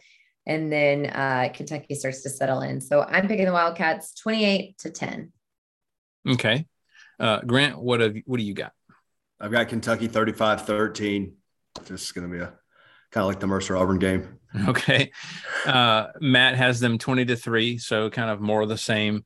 Um, I think, uh, yeah, I've got basically the, something similar. Um, yeah, I don't, uh, I don't think this Miami team has enough in the tank uh, to hang with them. I got UK winning uh, 42 to 21. Um, all right, there's the uh, next game is the Elon Phoenix, located in Elon, North Carolina. In case you were wondering, at Vanderbilt, uh, seven o'clock on ESPN Plus. Uh, Jesse, your thoughts on this one? I think their winning streak continues. uh, Andy gets it 38 to 6. All right. Grant, your thoughts? Yeah, anchor down. I, am on board with uh, Jesse here. I think the number one offense in the country just keeps rolling. Uh, I've got him blasting Elon 52 to 7. Yes. All right. And uh, Matt says, Who the hell is Elon Phoenix? um, he has uh, Vandy winning this one 48 to 21. Um, yeah, they need Vanderbilt needs to take advantage of this matchup. I think uh, FPI has got them an 87% chance to win. Uh, might be sloppy as they figure things out, but I mean, you know, I don't see this game being a ton different from the Hawaii game, honestly. Uh, I think it's kind of more the same. I got them, uh, according to the experts, they think it's going to be a little bit closer. I'm going to go Vandy 21 to 14. Hey, but if Elon did win, it'd be like the most Vandy thing ever. You know, get out the gate with this epic yeah. win, and then yeah. Elon would be like, "We can play in the SEC." Jesse, yeah. do, you, do you remember a few years ago when Vandy started the season three and zero? Oh? Uh, yeah. Maybe it was four and zero, oh, and they, they had, wanted Bama. They, they had Bama, and their player was like, Alabama, you're next. And that's how he said it too. I don't even remember who it was. and but, it was a very rough next week for them. It was because you, I mean, number one, you just don't say that. And then uh, number two is just inviting disaster when you do that. So, um, all right. So uh, speaking of Alabama, Utah State Aggies at Alabama 7:30 on SEC Network. Jesse, your thoughts on this one? It, I had to. I don't even know where Utah State's located. I mean, obviously in Utah, but I couldn't what place. It's out Utah. there. It's somewhere in Utah. Um, so I'm gonna go with my tide, 51 to 13. Okay, Grant. Yeah, I've got Bama rolling 45 to 6. I put Saban doing Saban things. He'll call off the dogs sometime in the third. So yeah, uh, Grant has Bama. Uh, Grant Matt has Bama winning 48 to 10. Sorry, all these names flying around. Anyway, um, so while Bama might want to go ahead and play the Aggies of Texas A&M, they're going to have to settle for the Utah State variety for their opener. Um, and I think it's going to be an absolute beatdown. Uh, Bama uh, 52 to 10 uh, honestly, that's probably a merciful score. I think. Um, so yeah, it should be should be a blowout. Um, all right, next we have the Memphis Tigers at Mississippi State, 7:30 on ESPNU. Um, Jesse, what do you got? Memphis has given them trouble in the past. Um, so it's I'm not they're not gonna lose, but I'm going to pick uh, Mississippi State 35 to 13. So I think I think Memphis scores scores just a little bit in this one. Okay, um, Grant, what do you got? Yeah, I'm kind of in the same boat there, Jesse. Uh, you know, season openers for Leach have been a little shaky in the past, and uh, but the thing is, this isn't the same, you know, Mike Norvell Memphis team. So I've got Mississippi State winning 31 to 17. Okay, Matt has Mississippi State 38 to 13. Um, I think the air raid may have a little bit of a slow start. You know, obviously first game of the season, but eventually they kind of get rolling in the second half. Um, I have uh, Mississippi State. Um, what do I have? I have them winning 38 to 21. 38 to 21. All right. So um, next we have Georgia State Panthers at South Carolina, 7:30 on ESPN Plus. Um, Jesse, what is your prediction? I'm interested to see the South Carolina team. Uh, I yeah. think starting against Georgia State will be a nice way to ease into it with Spencer Rattler. So I think that the Gamecocks are going to come out and win this one decently. So I'm going with South Carolina 31 to 10. All right, Grant. Oh, Georgia State. Man, that brings back some painful memories. Um, I don't think the same thing is going to happen to South Carolina as what happened to us uh, on August 31st, 2018. Um, but in any case, uh, I've got South Carolina winning 31 to 13. Rattler and company playing Beamer ball that they're going to look good. Okay. Uh, Matt has South Carolina winning this one 35 to 10. Um, I agree. I think uh, we're going to catch a glimpse of what this new South Carolina offense is capable of. I got uh, South Carolina winning 35 to 21. Um, all right. And then the final game of the week uh, is actually going to be Sunday, September 4th. That is Florida State versus LSU uh, at 7:30 from Caesars Superdome in New Orleans, Louisiana. Uh, Jesse, what are your predictions for this one? Florida State's been trash, hot trash. LSU is a huge question mark for me as well. Um, so I think we might see a little bit of football. Um, I'm going to go with LSU 28 to 17. Okay, Grant, what are your what are you thinking on this one? I think that Jesse's being a little too hard on Florida State. Now, I'm no uh, Seminole fan, but um, I do think that they started showing signs of life and improvement towards the back half of last season. I think they continue that momentum moving forward. But uh, like you said, LSU does have a ton of question uh, marks, but they still do have a lot of talent on the team. Quarterback uh, for LSU, I don't know, but I still think LSU pulls it out uh, 24 to 21. Okay. Uh, Matt has LSU winning this one 28 to 20. Uh, look, I'm I'm really intrigued by this matchup. These are two big programs. Uh, they're trying to rebuild. Although FSU, I think, has a little bit longer road. I think um, LSU has the talent, and I, you know, only a couple of years removed from a championship. We, like we forget that it wasn't that long ago they were on top of the world it's not like they don't know how to win there. Um, I think uh, Brian Kelly will get a pretty good win in the Superdome in his first game as LSU's head coach. Uh, I got LSU in a close one, uh, 27 to 24. Um, all right. Well, that does it for last week's games. So uh, excited to finally watch, uh, besides Vandy, Hawaii, to finally watch some SEC football. It's going to be good. Um, so that brings us to our just for fun segment, and uh, it's a fun one this week. I mean, it's you know always fun, but a little bit extra. Um, in honor of Bryant Denny Stadium approving alcohol sales, what would each coach order at a bar? So, uh, Jesse, I'd like to start with you and Mark Stoops. What is he ordering when he goes into There's a bar? No doubt in my mind, he only goes to whiskey bars and he is ordering a double Pappy Van Winkle meat. All right. All right. I like that one. Uh, Kirby Smart. Kirby Smart is always extraordinarily jazzed at all points in time and is just like a little firecracker. So he's getting a vodka Red Bull. That checks out. Done. That checks out. Uh, Sam Pittman. Twisted tea. I love He it. drinks twisted teas. and if they don't have him at the bar, he brings his own. right. He just brings his own. Yeah. Um, Bryan Harsin. Bryan Harsin because he just seems like a pain. Um, and this is a drink that every bartender hates to make. And also, he lives in the middle of cow country. So he is drinking a white Russian. All all right. Nice. And then uh, Mike Leach. Mike Leach has to drink something that seems a little pirate esque. So he's got to have some rum. So Mike Leach is going to drink a dark and stormy. Nice. Very good. Um, yeah, and and maybe as a second, maybe like some Captain Morgan, maybe I don't know. Mojito guy. Yeah. Yeah, he's a big mojito guy. I can definitely see that. There Or you just go. drink I'll take a Malibu straight out of the bottle. Like, yeah. I love it.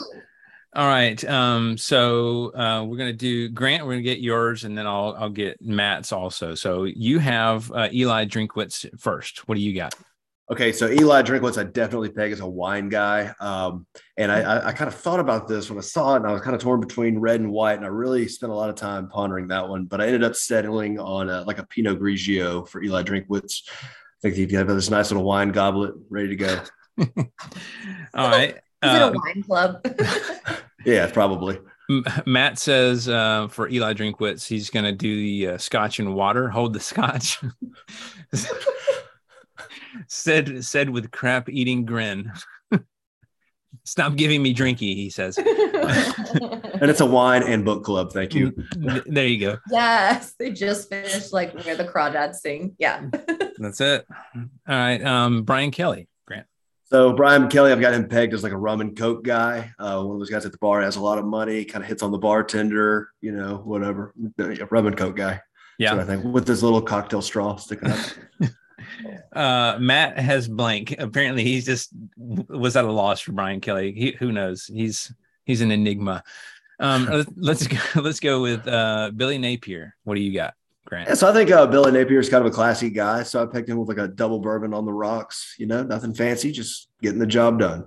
Okay. Uh, Matt has him as a red wine. He strikes me as the wine type. he could be a wino. Yeah, he can hang out with Drinkwitz. There you go. And then uh, Lane Kiffin. oh, whatever's cheap for Lane. Okay, so like uh, Pabst Blue Ribbon, Nat, Natty Light, Busch Light, whatever they drink at frat parties and stuff. Uh, and it's funny because I saw Matt's answers pop in, and we had like the same thing written down.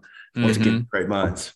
Yep, he said Natty Light as well, the official beer of the Ole Miss frat party. So, sir, not wrong. All right, Clark Lea. Yeah, so Clark Lea, I think him as just a, a, brass tacks kind of guy. You know, I think he's just drinking water. Um, he's just focused on Vanderbilt being uh, the best in the country. Um, you know, he's just focusing on on that weekend over Elon. there you the go, Phoenix. That's it. And he's um, just getting water. Yep. Um, yeah, Matt has Clark Lea as a Pepsi. He's a Pepsi kind of guy. yeah, he just doesn't seem like a drinker, you know. Yeah, yeah. I thought it was pretty funny. Because um, in Nashville, which is just right all drinking. Well, in Right. hindsight, he did say Vanderbilt was going to be the best team in the country. So uh, maybe, he's a drinker. Yeah, he's or a on the smoker. sauce Maybe already. delusional. Yeah, he's doing something. The, the devil's Yeah. lettuce. Who knows? That's it. Um, all right. So uh, I had Josh Heupel, and uh, he's an Oklahoma alumni, but he's at Tennessee now. So he's going, I think he's going to go with the most popular Tennessee whiskey, Jack Daniels. When he's feeling a little cel- celebratory, he'll mix in some Coke with that. Um, I got uh, for, uh, for Shane Beamer. I have nothing to back this up, but in my mind, Shane has always thought that Beam was close enough to Beamer. So he drinks Jim Beam. He's kind of edgy though, so he drinks the Devil's Cut. So, I was gonna say, I hope it's not the white label. no. So, um, all right. So you're gonna like this one, Jesse. So Nick Saban. So there is a beer called the Oatmeal Cream Pie from Yeah. Pigeon Hill Brewing Company. It's an American. For those who don't know, it's an American brown ale that many say tastes very close to an actual oatmeal cream pie. Um, I feel like this is exactly what Saban would end his day with at a bar. Like his day ends in much the same way it begins, Yep. just with a brown ale spin to it instead of a little Debbie snack. Um, all right, I and want then to try that now. right, yeah, it's I'm, I'm intrigued. Um, Jimbo Fisher.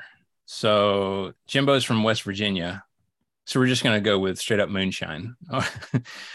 or You know any, who else is from West Virginia? who's that? Nick Saban.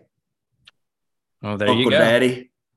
It's uh, the connections are endless there. So, uh, if not, it's any bar he can find that carries something close to that. So, uh, the only thing more entertaining than Nick Saban or Jimbo Fisher in a bar would be Nick Saban and Jimbo Fisher at the bar together. The the tension um, would No, they be. respect each other. Remember? Oh yeah, that's it. We're yeah, we've got the greatest respect for Nick, and yeah. Um, all right, so cool. Well, I, I quite enjoyed that. That was a that was a lot of fun. So, um, that does it for this like supersized version of pigskins and pageantry.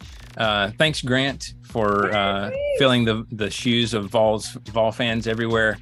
Um, if uh, if you guys would like to contact us, uh, please uh, do so. Uh, you can uh, you can check us out on TikTok at Pigskins and Pageantry. Yes, we are on TikTok, um, Instagram at Pigskins and Pageantry, Facebook also at Pigskins and Pageantry, Twitter at PPSEC Podcast. Uh, don't forget we are available for download on iTunes, Spotify, Stitcher, TuneIn Radio, and most podcasting apps for iPhone, Android, and other operating systems. If you guys enjoyed the show, would love for you to subscribe, leave us a review. Five stars would be great. We greatly appreciate that. Uh, so, yeah, uh, we're about to get into it. Can't wait to watch this uh, first full week of games. Uh, until next time, uh, this is Wes. Go Dogs. It's finally here, y'all. I cannot wait. Roll Tide. Yes, sir. Been waiting a long time for this, y'all. Let's go, Vols. Go Big Orange. We're back, baby. That's Let's go.